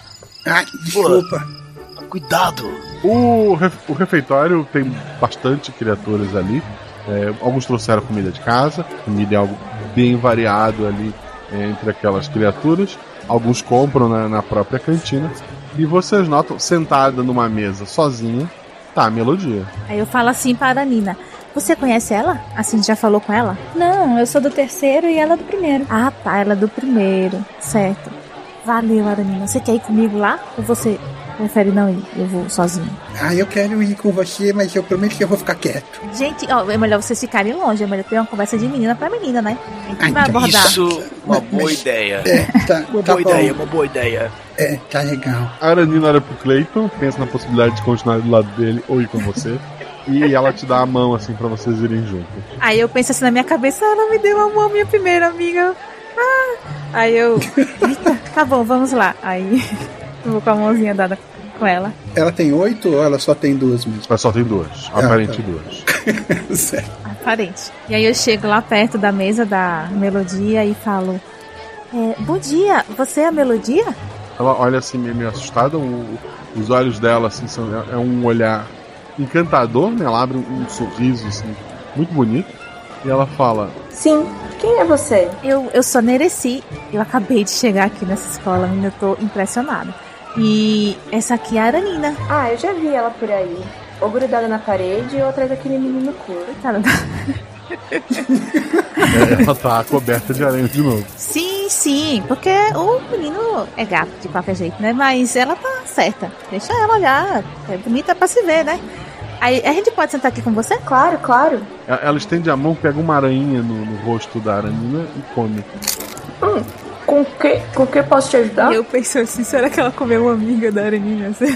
E aí eu boto a Aranina um pouco longe dela e sento mais perto dela, sabe? Sabe o que é, Melodia? Eu tava lá na sala de aula, como eu disse, eu cheguei hoje, e a gente olhou pela janela e viu você treinando. Olha, eu fiquei... Olha, aqui minhas escamas estão até arrepiadas. Lindo você correndo. Aí eu falei: não, eu preciso falar com ela. Eu quero fazer muitos amigos aqui. Eu já fiz 3. Aí eu falo assim: ó, tá vendo aquele altão ali? Aí eu aponto, né? Aquele ali é o... Oi. Não, vocês estão longe. Não, você apontou, eu só dou um tchauzinho de longe, sabe? Não, então, mas o altão é o Cleiton, né? Eu falei: aquele altão ali é o Cleiton. Aquele menor que o altão é o Ali e aquele menorzinho é o Grum. O Grum, obviamente, tá disfarçando, fazendo de conta que ela não viu que você apontou. Mas tá muito óbvio que ele, ele tá percebendo. Ele tá fazendo de conta que, sabe, não tô com você. Mandaram ficar louco? Grenão eu conheço. Eu já vi ele por aí. É o Clayton o nome dele? Isso, é Clayton o nome dele. Eles são tão legais, ó. Eu cheguei agora e o Clayton ajudou a gente a fazer o trabalho. E aí, quando a gente viu você correndo, ele falou, não, aquela ali é Melodia. Ela é a menina mais linda desse colégio, tal, tal, tal. Eu falei, não, concordo com você. Super. Os garotos notam que as meninas estão lá conversando e no refeitório aparece a Sangria. Ela olha pra vocês, ela olha para as meninas sentadas lá na mesa, ela abre um sorrisinho e ela tá indo em direção à mesa lá. Eu coloco a mão nela pra não deixar ela chegar perto. O Sangria, você não quer ficar aqui com a gente, conversar um pouco, pra explicar melhor como que acontecem as coisas aqui nessa escola? Tudo isso só pra ela não chegar perto e tentar atrapalhar o que tá acontecendo na mesa. Rola um dado. Ela é difícil de convencer das coisas. Ela tributou mais. Putz, 2!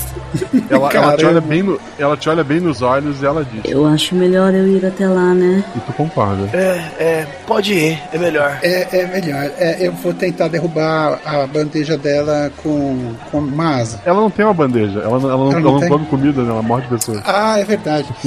Putz, eu vou tentar, caramba. Ele derruba a bandeja dele nela.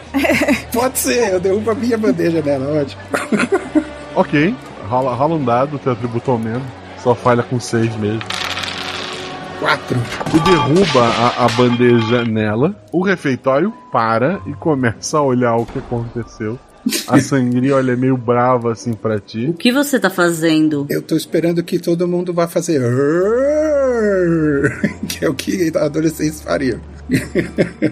Eu acho que rolou mais aquele ar de pânico. Tu olha o rosto das pessoas em volta...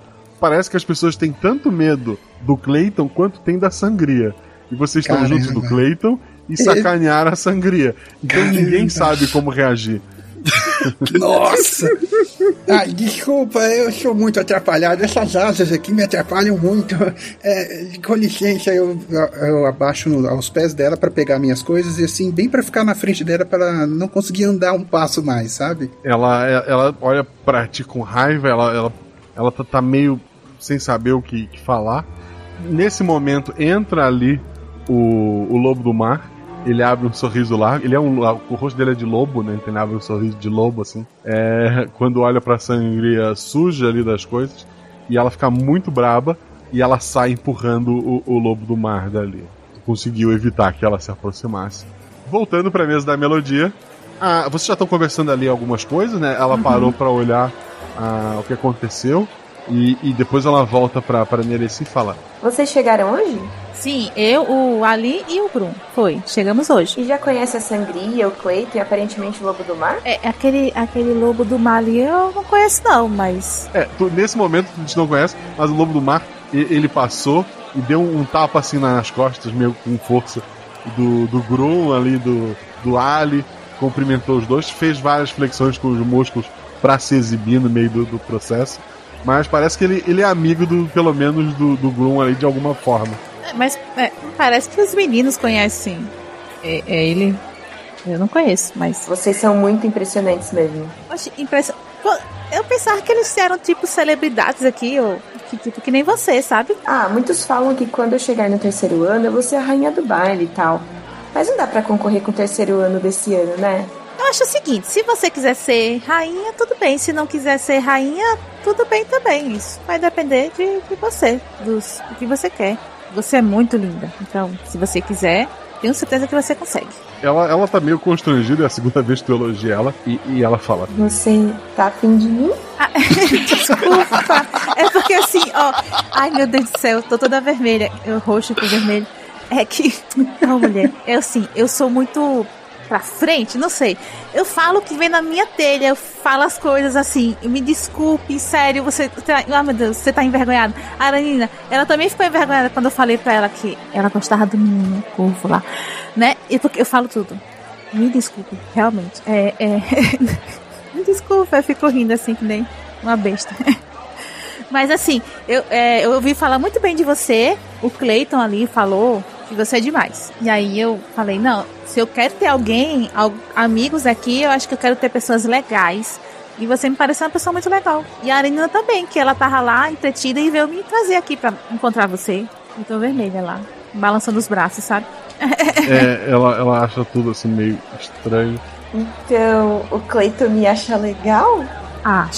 Acha legal, mas o bichinho é tímido, né? Você acredita? Olha só, a gente tava lá na nossa sala e os únicos lugares vagos eram um lado dele. Olha só, isso aí é exclusão.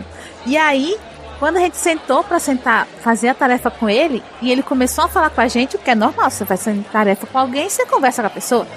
Todo mundo parou pra ficar olhando pra gente, bando de fofoqueiro. Você acredita nisso? Por que você não fala com ele pra ele sentar aqui comigo, então? Ai, eu posso chamar ele aqui? Pode sim. Aí eu falo assim, peraí, eu vou lá. Aí eu vou lá, pra não ficar gritando, vem cá, né? Eu vou lá com os meninos, aí Cleiton, vem cá. A Melodia disse que você podia ir lá sentar com a gente. Rola dos dados, já tributou mais. Eu tirei 2 e 1. O Cleiton, ele trava assim. O chão ele começa a tremer, lá fora tá chovendo. As pessoas estão apavoradas ali dentro do refeitório. Os meninos. Cleiton, olha, calma. Nós estamos aqui junto com você. Nada vai acontecer de errado. Eles vão com a gente também, todo mundo. Não é só você, não. Você não vai ser o único menino da... É. Você não vai ficar sozinho nem um.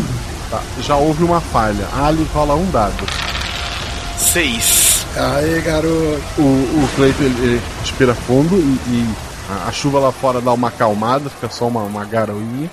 O chão não tá mais tremendo. Ele vai e senta do lado da Melodia. E ela começa a puxar papo com ele, os dois estão conversando. Vocês até ficam ali por perto um pouco, mas notam que depois de um tempo, é como se vocês sobrassem e os dois tivessem muito assunto pra conversar. Show. Aí eu pego... a gente chama a Aranina, né? Vamos lá, Aranina. Agora eu acho que eu tenho o dom. Se você quiser conversar com o menino corvo, eu vou lá também. A gente já... conversou uma vez e não deu certo na época, mas tá tudo bem. Se eu precisar eu falo com você. O dia de vocês é uma one shot de qualquer forma. Vocês têm outras aulas esquisitas, conhecem outras pessoas diferentes. Aula com o Cleiton é só essa aula de biologia, né? De biologia de monstros. Biologia monstruosa. Outras aulas acabam fazendo com outras turmas ali. Sempre muda a grade de horário de cada um de vocês.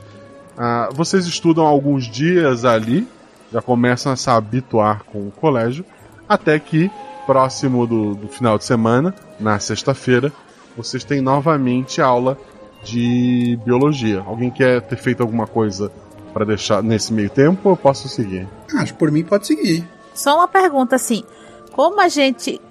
essa escola tem dormitórios, né?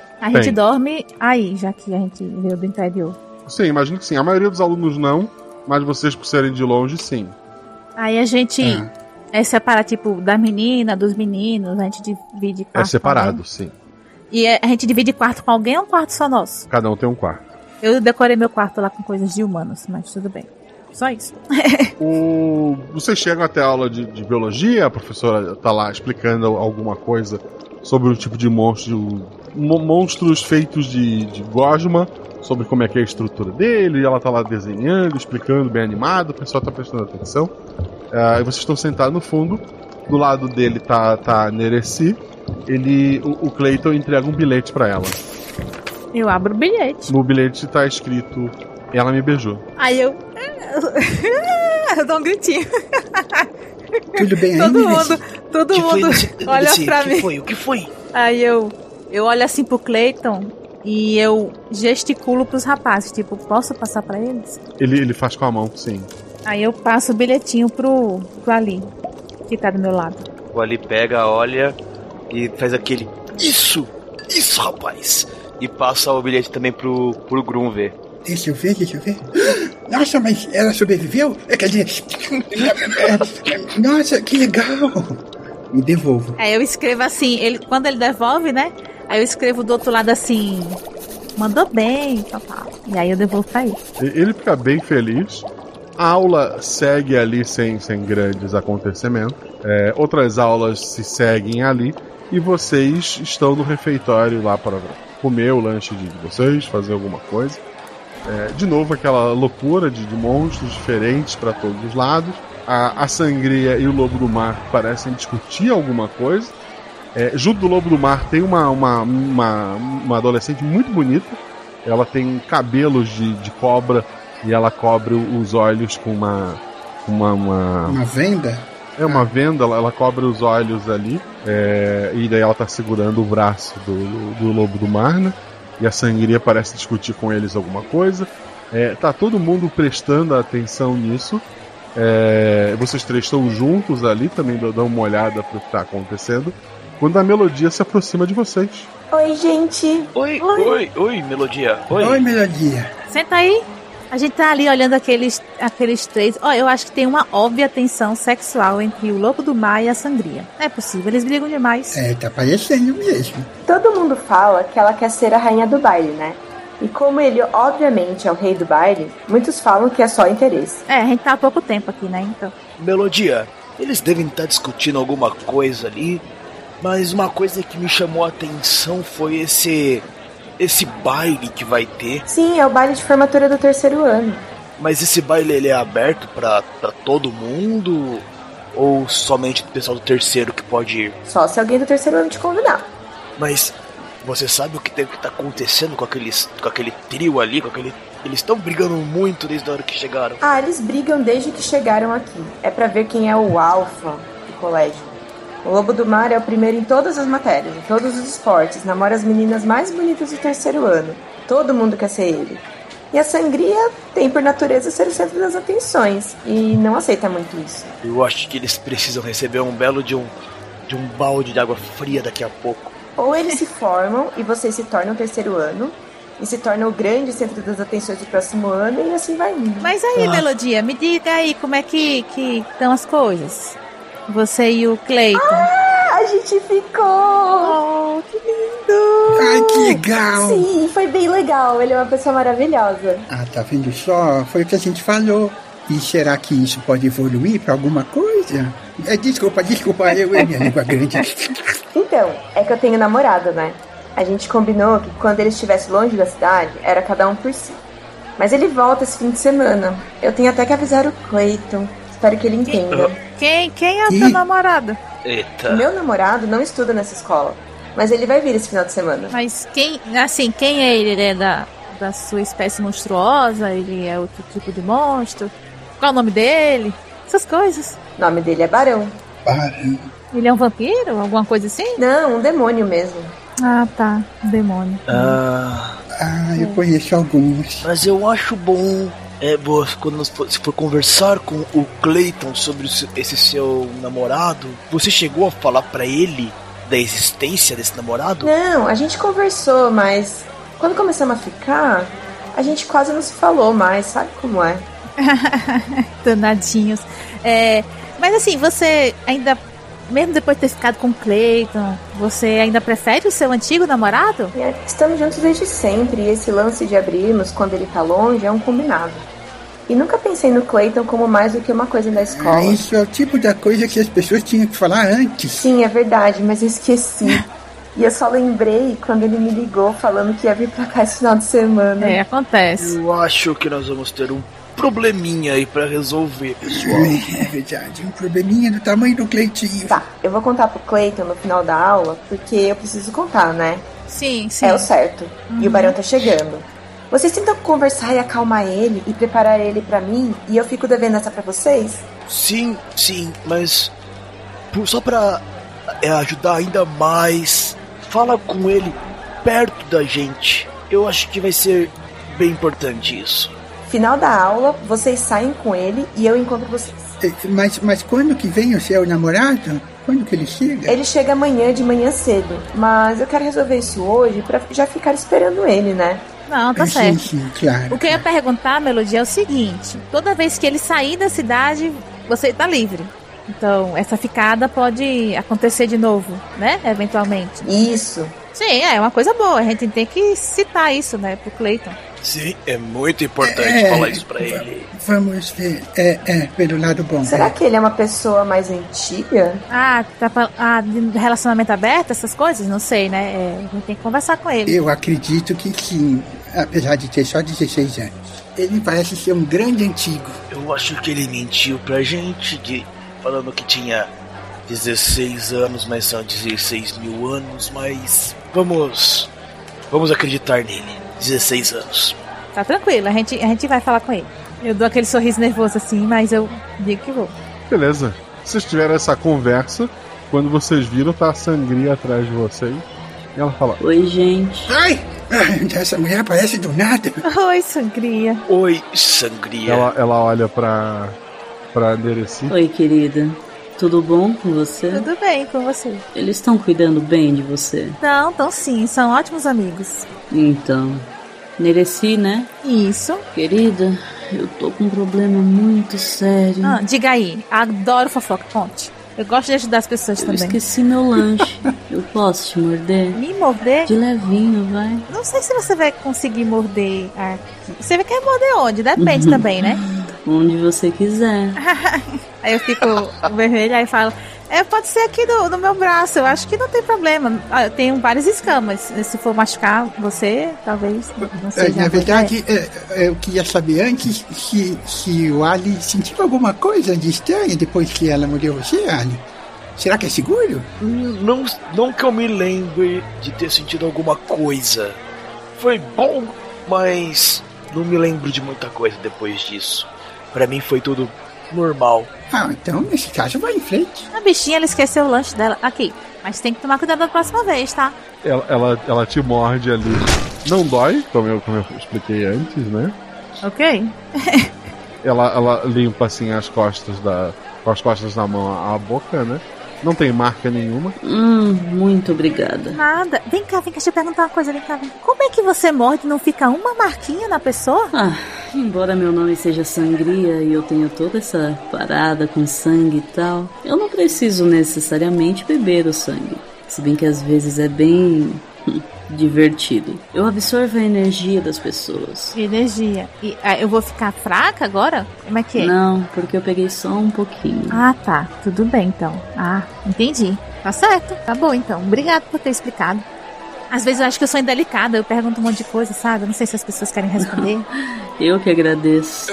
Nossa, né? Você é muito de boas, né? Ela não pode morder, mas desculpa incomodar. Sangria. Posso aproveitar que você tá aqui e fazer uma pergunta? Manda. Aí eu pego, paro, olho bem nos olhos dela e pergunto: quando você morde as pessoas, elas ficam suscetíveis a algum comando seu? Que pergunta direta. Não. Cada um tem um limite de energia. Algumas pessoas usam para magia, outras para acionar seus poderes e habilidades de sangue. Eu me alimento dessa energia. Mas quando vocês comem ou dormem, essa energia é reposta. Uhum. Então, no fim, é algo bom para todo mundo. Legal. Legal saber isso. Muito importante. Sempre que precisar de alguma ajuda, pode falar com a gente. Será que... Ele tá... Tem gente que voa. E ela te olha nos olhos. Tem gente que domina a mente dos outros, o que eu acho bem invasivo e creepy. Tem gente que respira embaixo d'água. E eu me alimento de energia. De todos os poderes eu tenho mais suave. Isso quer dizer que você não consegue respirar debaixo d'água nem um pouquinho? Ela dá um sorrisinho pra ti. Talvez agora sim. Olha só. Ok. Eu achei muito legal esse seu poder, Sangria. Tá. Mas o que vocês estão aprontando, hein? Nada, a gente tá comendo aqui. A gente tá... Eu ia começar a falar, a gente tá... Aí eu fiz comigo por aqui, a gente não tá fazendo nada, não. Eu já ia contar tudo. Vocês estão amigos da Prodígio do primeiro ano. Uhum. Isso. Vocês estão andando com uma criatura que durante 1 ano e meio... todo mundo fugia quando ela passava. Porque as pessoas são preconceituosas e mal educadas. No primeiro ano dele aqui, ele ficou nervoso numa aula de educação física e uma onda destruiu o nosso ginásio. Refizemos ele do zero. Ah, entendi porque o preconceito. Ah, mas isso acontece. É, acontece. A vaga de vocês foi porque ele comeu os outros alunos. Ah, o quê? Oi? Rindo de nervoso. Ele, num ataque de fúria, porque alguém falou alguma coisa que ele não gostou, comeu os 3 colegas que sentavam próximo a ele. Pelo menos foi isso que me disseram. Pessoal, eu acho que nós temos que conversar com ela em outro lugar e explicar pra ela o que pode estar para acontecer. Quem? Isso eu falei pra Nereci e pro Grun só, falar pra eles ouvirem. Mas falar com quem? Com a melodia ou com a sangria? Não, com a sangria, com a, né? Com a sangria. Não acho que pode ser uma boa ideia, não, mas sei lá. Ela tá há mais tempo aqui, ela deve conhecer os poderes de todo mundo. Quem sabe ela não sabe quem pode nos ajudar a não acontecer, você sabe o quê? Boa ideia. Falando diretamente do que aconteceu no nosso primeiro dia, daquilo que nós vimos na bola de cristal. Uhum. Sim. Eu fico feliz de a gente ter feito amizade com o Keiko. Até agora, a gente tá feliz. Sangria, já que você comentou isso, né, que a gente não sabia, mas mesmo assim o Clay tem um amorzinho, é que às vezes ele fica nervoso. A gente pode ter uma conversa mais particular, Ali? Com você? Isso, boa ideia.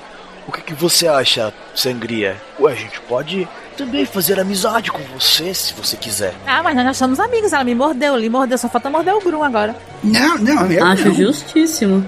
Se eu puder morder ele, eu vou com você. Não. Então, boa sorte com o problema de vocês, hein? Grum. Oh, Sangria, espera um pouquinho que o Gru vai fazer isso, não vai, Gru. Eu já vou, empurrando ele pra ir pra frente, pra ela morder. Ai, mas você nem tá com fome, você já mordeu ela. Ela volta, e ela chega perto de ti, assim, vai bem no teu ouvido, e ela diz: a minha fome nunca acaba. Dá até um arrepio no Gru. E ela te morde no ombro. Ela então sai. Ok, vamos pra onde vocês querem ir e conversar sobre o que querem conversar. Ela põe a mão assim na boca, ela faz uma cara estranha.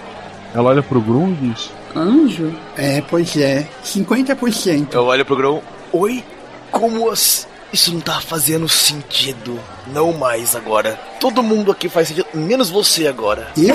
Mas eu? Mas não vem ao caso agora. Não vem ao caso isso. A Sangria olha assim pro ar e fala: anjo, é meio creepy, né? Vamos indo. Gru, você é nosso amigo, não se preocupa não. Eu pego assim no ombrinho dele, bato assim. Eu não faço pergunta pros meus pais. Eles nunca me explicaram e eu não quero saber. Tem coisas que é melhor não entender mesmo. Aí a gente fala assim: vamos, sei lá, pra uma sala que esteja vazia, ou lá fora, onde tem menos gente. O telhado. Ela leva. Pode ser o telhado, né? A parte de cima. É clássico de colégio. De outros países, né? Não do Brasil. Vocês vão até o telhado, né? Os poucos alunos que estão lá são a gente tá chamando de primeiro ano, mas na verdade é do décimo. Décimo ano e do 11º, né? Ah, é verdade. Os poucos alunos que estão lá desses 10º e 11º, a Sangria olha meio feio pra eles e eles saem correndo. Pronto, estamos a sós. Sangria, você sabe que toda vez que um aluno novo chega aqui, vai até a sala lá da conselheira e ela quer ver o nosso futuro. Sim, ela previu que eu não vou ser a rainha do baile. Foi uma desgraça enorme. Conosco a previsão foi um pouquinho mais sombria. Falando em desgraça, senta aqui. Aí a gente vai sentar e vai explicar pra ela o que realmente aconteceu na visão. Falar tudo desde o tsunami que a gente viu chegando na visão. E aí explicamos pra ela o que é que pode estar acontecendo, né? E daí vocês falam do Clayton, da melodia, que a melodia o namorado tá vindo. Isso. Aí a gente fala assim, geral, assim mesmo, não. Pra ela? Vamos contar tudo? Não, então, quando eu conta... Eu não confio tanto assim nela. Eu conto porque a gente tá querendo que ela ajude, então... Ai, meu Deus, espero que ela ajude mesmo. Não, eu falo assim, ó... Aí porque a gente contou do tsunami lá. E aí a gente falou, bem, agora que você falou pra gente que ele causou um pequeno maremoto que acabou com parte do colégio, a gente tá achando que a gente vai ter uma notícia pra contar pra ele, que ele não vai ficar tão contente assim. É, não precisa e falar talvez, o que é. Então, e talvez isso faça com que ele crie um tsunami muito pior e destrua tudo. De repente, é por causa desse tsunami que você não vai poder ser a rainha do baile. É bem possível. Não, na minha visão era bem mais triste, mas ok. Eu tenho uma solução muito simples. Qual? Vocês convencem o Cleiton a me deixar morder ele. E em vez de eu tirar um pouquinho da energia dele, eu tiro quase toda. Aí ele pode ficar bravo o quanto for. E no máximo que ele vai fazer é uma chuvinha. Não, mas peraí, por que quase toda a energia dele? Porque se eu tirar toda, ele morre. Mas você não precisa de tudo isso. Você não consegue tirar só o necessário para impedir que ele cause alguma coisa muito grande? Quanta energia ele precisa para fazer algo muito grande? Ah, eu não sei como funciona. Nem eu. Então é bom deixar ele sem energia nenhuma. Ela volta depois, igual eu falei mais cedo. Mas aí, e você vai ter essa energia? Você vai poder fazer isso? Que... Ah, eu me sacrifico por um bem maior. Como assim se sacrifica? Tô falando, se você pegar essa energia dele, você vai ser capaz de fazer esse maremoto? Enquanto eu não morder outra pessoa, sim. Enquanto você mordeu outra pessoa? Eu pensei que durava menos tempo. Ah, então, por exemplo, a minha energia já não adianta mais porque você mordeu o Grum, é isso? É. Tem uma proposta pra você então, Sangria. A nossa conselheira, ela falou que as previsões podem mudar, certo? Certo. Então, o que você acha de fazermos o seguinte? Você morde o nosso querido Clayton, mas logo depois você me morde e eu me comprometo a te ajudar a ser a rainha do baile. Temos um acordo. Eu olho assim pra ele. Como é que tu vai fazer isso, cara? Como é que tu vai fazer isso? Pensa, eu não falo, eu só penso. Só olho assim pra ele. Aí eu viro. Você sabe que eu posso fazer isso. Eu falando direto pra mim, Sangria, porque você... Isso. Ah, tá. Pra mim. Na verdade, o voto é um por um e você não vai estar lá pra me ajudar no dia do baile. Mas... eu tenho uma ideia que você pode me ajudar mais fácil. Então eu aceito. Mas qual seria a sua ideia? Eu acho que ela quer fazer com que o pessoal esqueça a namorada do Lobo do Mar. Não é isso? Ela faz que sim com a cabeça. Era exatamente isso que eu estava pensando em fazer. Era? Temos um acordo, então? Ela estende a mão. Eu estendo a mão pra ela. Ela põe, segura a mão assim e espera os outros. Eu boto a minha mão também. Eu não sei... Vocês têm certeza disso? A gente tá tentando evitar que todo mundo morra. Você sabe que se isso não acontecer, você sabe o que acontece com a gente. Mas a gente nem sabe se é isso que vai causar o maremoto. E se de repente o Cleiton falar pra Melodia que tá tudo bem, a gente fica depois. E quem a gente não sabe se é a Sangria que vai causar o maremoto depois. Hein, Sangria? Por isso que eu fiz pra ela se comprometer a me morder logo depois. E como dizem por aí, palavra de monstro é palavra de monstro. Ela junta os dedinhos assim, dá dois beijinhos. Desde que a gente chegou aqui nesse colégio, ninguém cumpriu a palavra de monstro, nem a diretora que fugiu. Mas se vocês têm certeza, tudo bem. Ele põe a mão também. Vocês têm até o fim do dia pra contar pro Clayton, né? A Sangria, ela mata algumas aulas, né? Muito incomum pra ela. E ela fica ali mais junto com vocês. Ela assiste aulas com vocês que ela não deveria ter assistido. Ok. Alguns professores não notam, outros têm medo dela. E até que vocês estão juntos do Clayton lá. Vocês vão levar ele ali pra cima? Vocês têm alguma outra ideia? Se puder levar lá pra cima sem ninguém ver, é melhor mesmo. Tá. Sim. Assim, o medo do Clayton e da Sangria faz com que, de novo, se tinha alguém lá em cima, eles correram. E vocês estão todos lá. E tá o Clayton sentado assim, feliz. E a hora que vocês sentam, ele fala: eu vou pedir ela em namoro. E ele mostra uma aliancinha. Ei, lasqueira, deixa eu ver essa aliança, menino. Eu pego assim na mão. Se ele me der, e eu vou tentar não devolver. Eu falo, você é um romântico mesmo, né, Clayton? Eu acho que sim. Então, mas a gente tem que falar uma coisa pra você. Mas antes disso, Clayton, eu fiquei sabendo que tem uma pessoa que o beijo dela dá muita sorte para esse tipo de pedido. Mas espera aí, isso seria traição? Não, não é um beijo como esse que você deu na melodia. É um beijo de boa sorte mesmo, mas é um beijo bem mais tranquilo, que ele te dá energia para fazer este pedido para ela. Ou então tira a energia, quer dizer... nada. O que você acha disso, Clayton? Afinal de contas, um pouco mais de coragem sempre é bom. Ele olha pra ti, olha pro pessoal ali, olha estranho pra sangria, porque que ela tá ali. Fala dois dados, teu atributo mais. 4 e 3. Boa. Yes. 4 é um acerto simples, 3 é um acerto crítico. Ele olha pra sangria, ela dá uma... Ele tá sentadinho, né? Ela meio que escala ele ali, dá um abraço. E ela beija a bochecha dele. E o beijo tá demorando mais do que deveria. Vocês vê o verde, assim, clarinho do Clayton ficar um pouco mais escuro. A própria sangria, ela fica com uma barriguinha, assim, estufadinha. A camiseta dela dá uma... mostra um pouco do umbigo dela, começa a subir. A sangria tá cada vez maiorzinha. Eu falo, tá bom, né? Até que ela para, assim. Ela olha para as mãos dela. Ela olha pra vocês. Ele agora tá pronto pra ouvir. E ela começa a ir embora. Não, vem cá. Vem, oh, sangria, não. Volta, vem aqui. Pessoal, vocês ficam... Não. Com... Vai todo mundo. Você não tem capacidade de segurar ela não, Alice, já tentou. Não, eu não tô deixando ela sair não, tô segurando ela. Um raio cai do céu, rola dois dados. Olha aí, ó lá. 6 e 4, sendo 4 meu atributo. Beleza. Ao invés de pular pra trás, pelo menos pra desviar, ou de ser atingida pro raio, consegue ir pra frente e segura ali a sangria. Eu tô transbordando de poder. Eu prometo que não vou destruir a escola. Eu falo, morde aqui, por favor, meta a minha mão assim, o meu braço na boca dela. Ela faz que não com o rosto. E ela continua indo embora, te arrastando. Gente, me ajuda aqui. Eu vou tentar segurar. O Clayton olha pra quem ficou ali, já que o grupo foi tentar segurar, né? Uhum. Inclusive batendo asas pra puxar ela pra trás. O Ali tá ali perto do Clayton. O Clayton olha pro Ali. Quer dizer que vocês enganaram? Não, vamos lá. Eu tenho que te contar uma coisa, Clayton.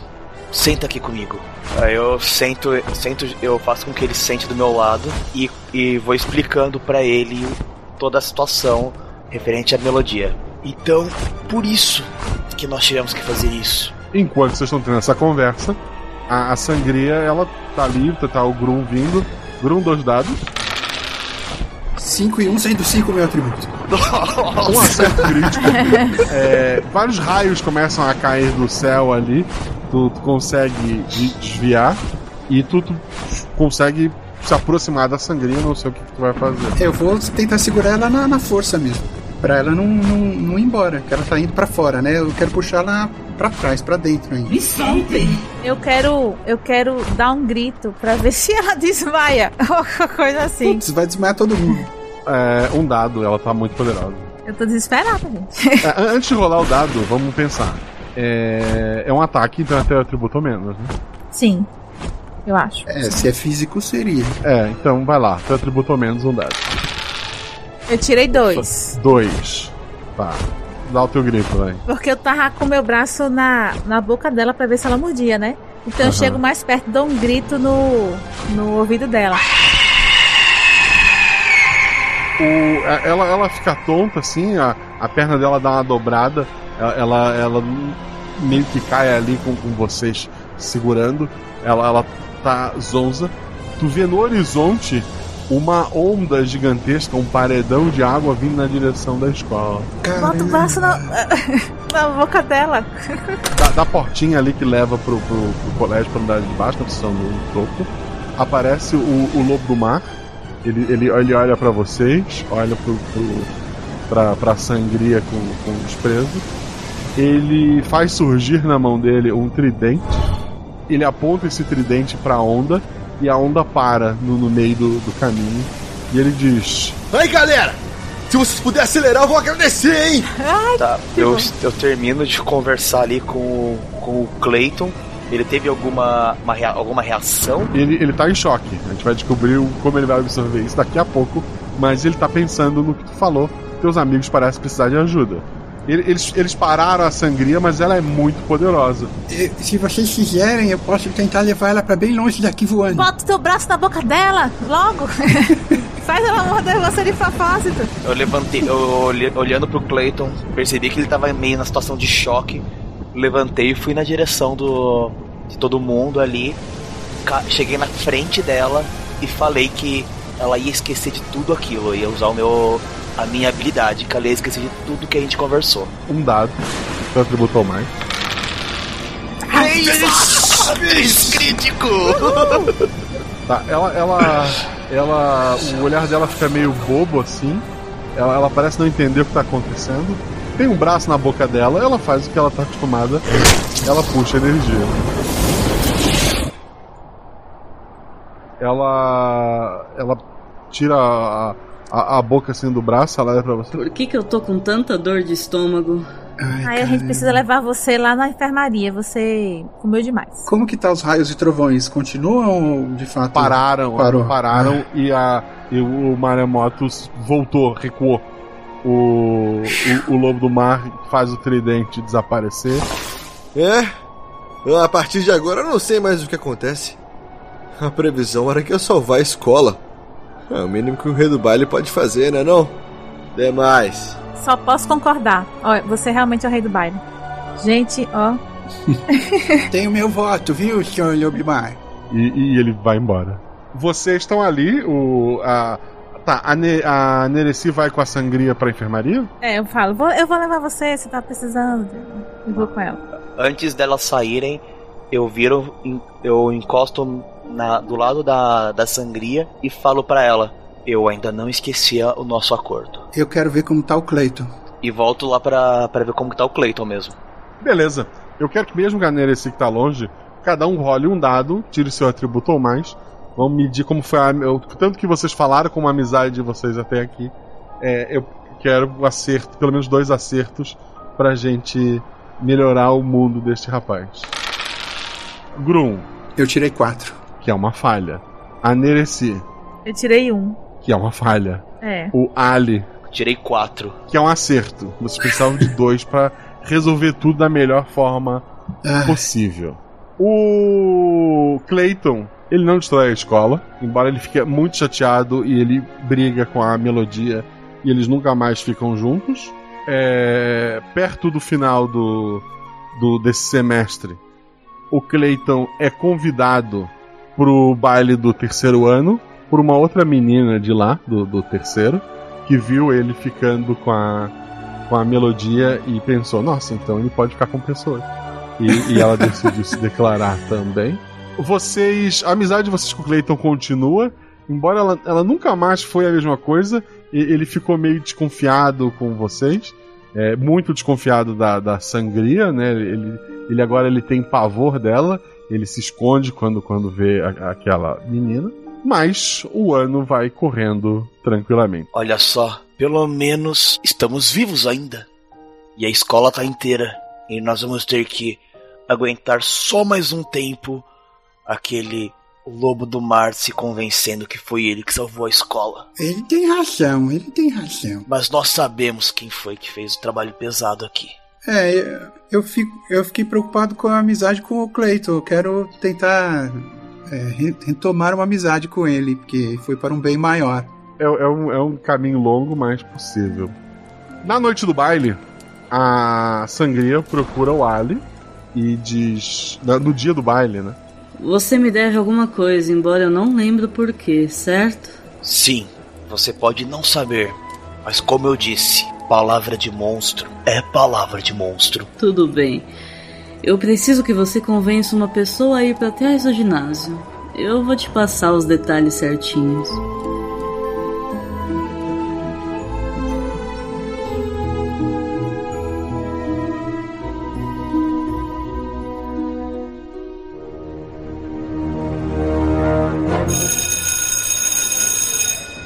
Adorei essa sua mochila, Ali. Ah, valeu. Tem um zipão. Ali, Grum, tem uma notícia maravilhosa. Oi, Nereci, fala pra nós. O que foi dessa vez? Tentou juntar mais algum casal, é? Não. Muito mais legal do que isso. Olha só. Um clube. Você vai entrar pra um clube da escola? Qual vai ser? Nós vamos fazer o nosso próprio clube. O clube dos apreciadores de humanos. Não, peraí.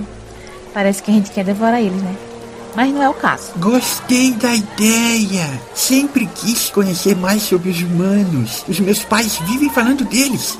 E com esse grupo de estudos, quem sabe eu melhoro as minhas notas, né? Mas como assim? A gente vai criar o clube? Pra criar um clube precisa de pelo menos 3 monstros. E vocês são os meus melhores amigos, né? Por favor. Bom, vocês poderiam chamar a sangria? Percebi que rolou um certo clima no ar. Deixa de ser bobo. Quando tiver inscrição, a sangria já vai estar formada. Não vai ter mais as mordidinhas fofas dela. Acho que alguém acabou de se entregar. Ai, opa, eu e minha língua. Mas só falta você concordar, Ali. Bora entrar pro clube? Bom, já que vocês insistem. Mas tem que ter um nome melhor. Já sei. Que tal Clube da Cultura Humana?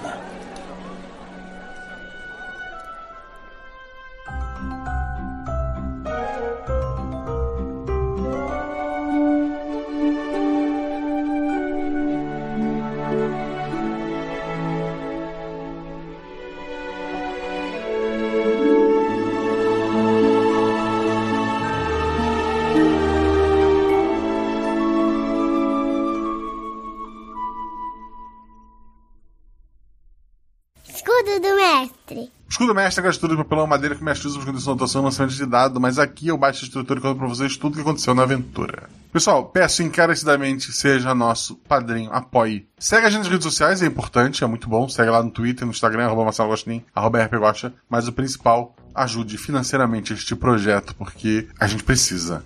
Seja nosso padrinho, a partir de R$1 você está ajudando, a partir de R$10, ou seja, doou R$1, te agradeço de coração, vou ler teu nome no Guaxaverso. R$2, R$5, pô, muito feliz. R$9,99, pô, muito obrigado mesmo. R$10, eu vou te mandar um e-mail com o link do Telegram pra gente entrar no nosso grupo e dele tu vai poder fazer parte de vários grupos, jogar RPG com o pessoal que é padrinho, debater uma série de temas. É maravilhoso que seja nosso padrinho. Não gosta de interagir com pessoas, não quer entrar no Telegram, não tem problema. Você pode não clicar no link. Então vamos lá, seja nosso padrinho.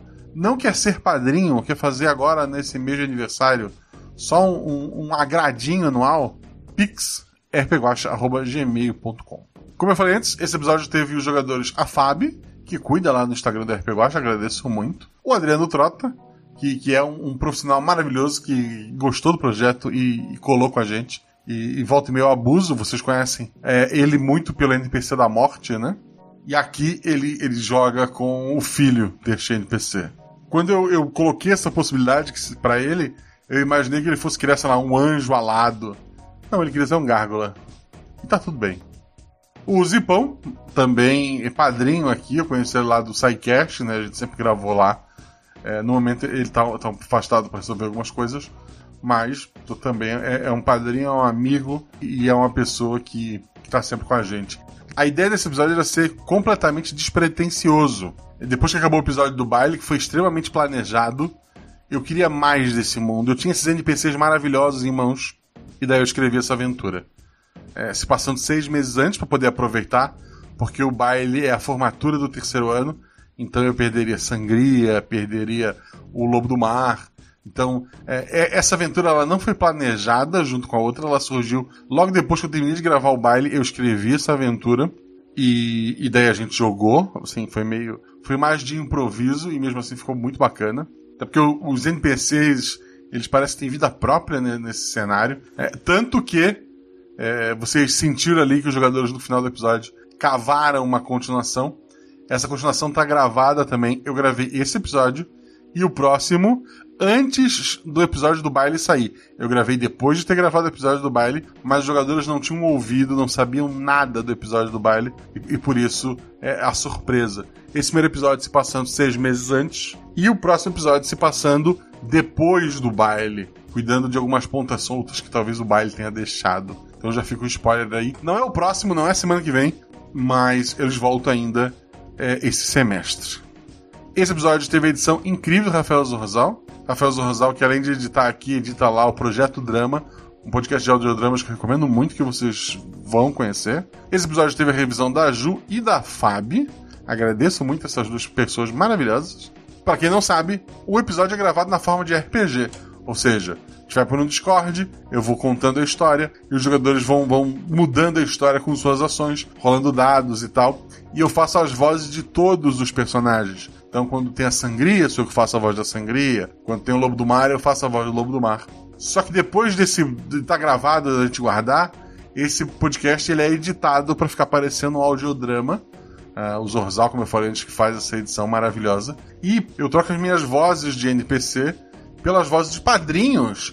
Então a gente teve o Danilo Battistini, fez o Clayton. A Aranina, foi feito pela Amanda Evangelista. Tem um motivo para isso. Você pegou esse easter egg?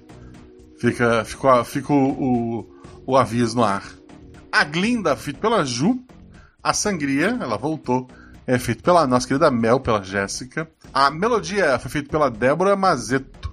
O blob de carne, o monstro, que no fim era super mega educado e falava polidamente, foi feito pelo Gus, que é uma pessoa maravilhosa. A Marceles fez a garota arpia, né? O esqueleto na caixa, que foi montado, feito pelo Patrick Bookman. E a esqueletiza voltou para Rafaela Malacheski. Todos eles são padrinhos. O Lobo do Mar não foi feito por um padrinho, foi feito pelo editor, pelo Rafael Zorzal. Ele pediu para fazer um NPC e escolheu fazer este.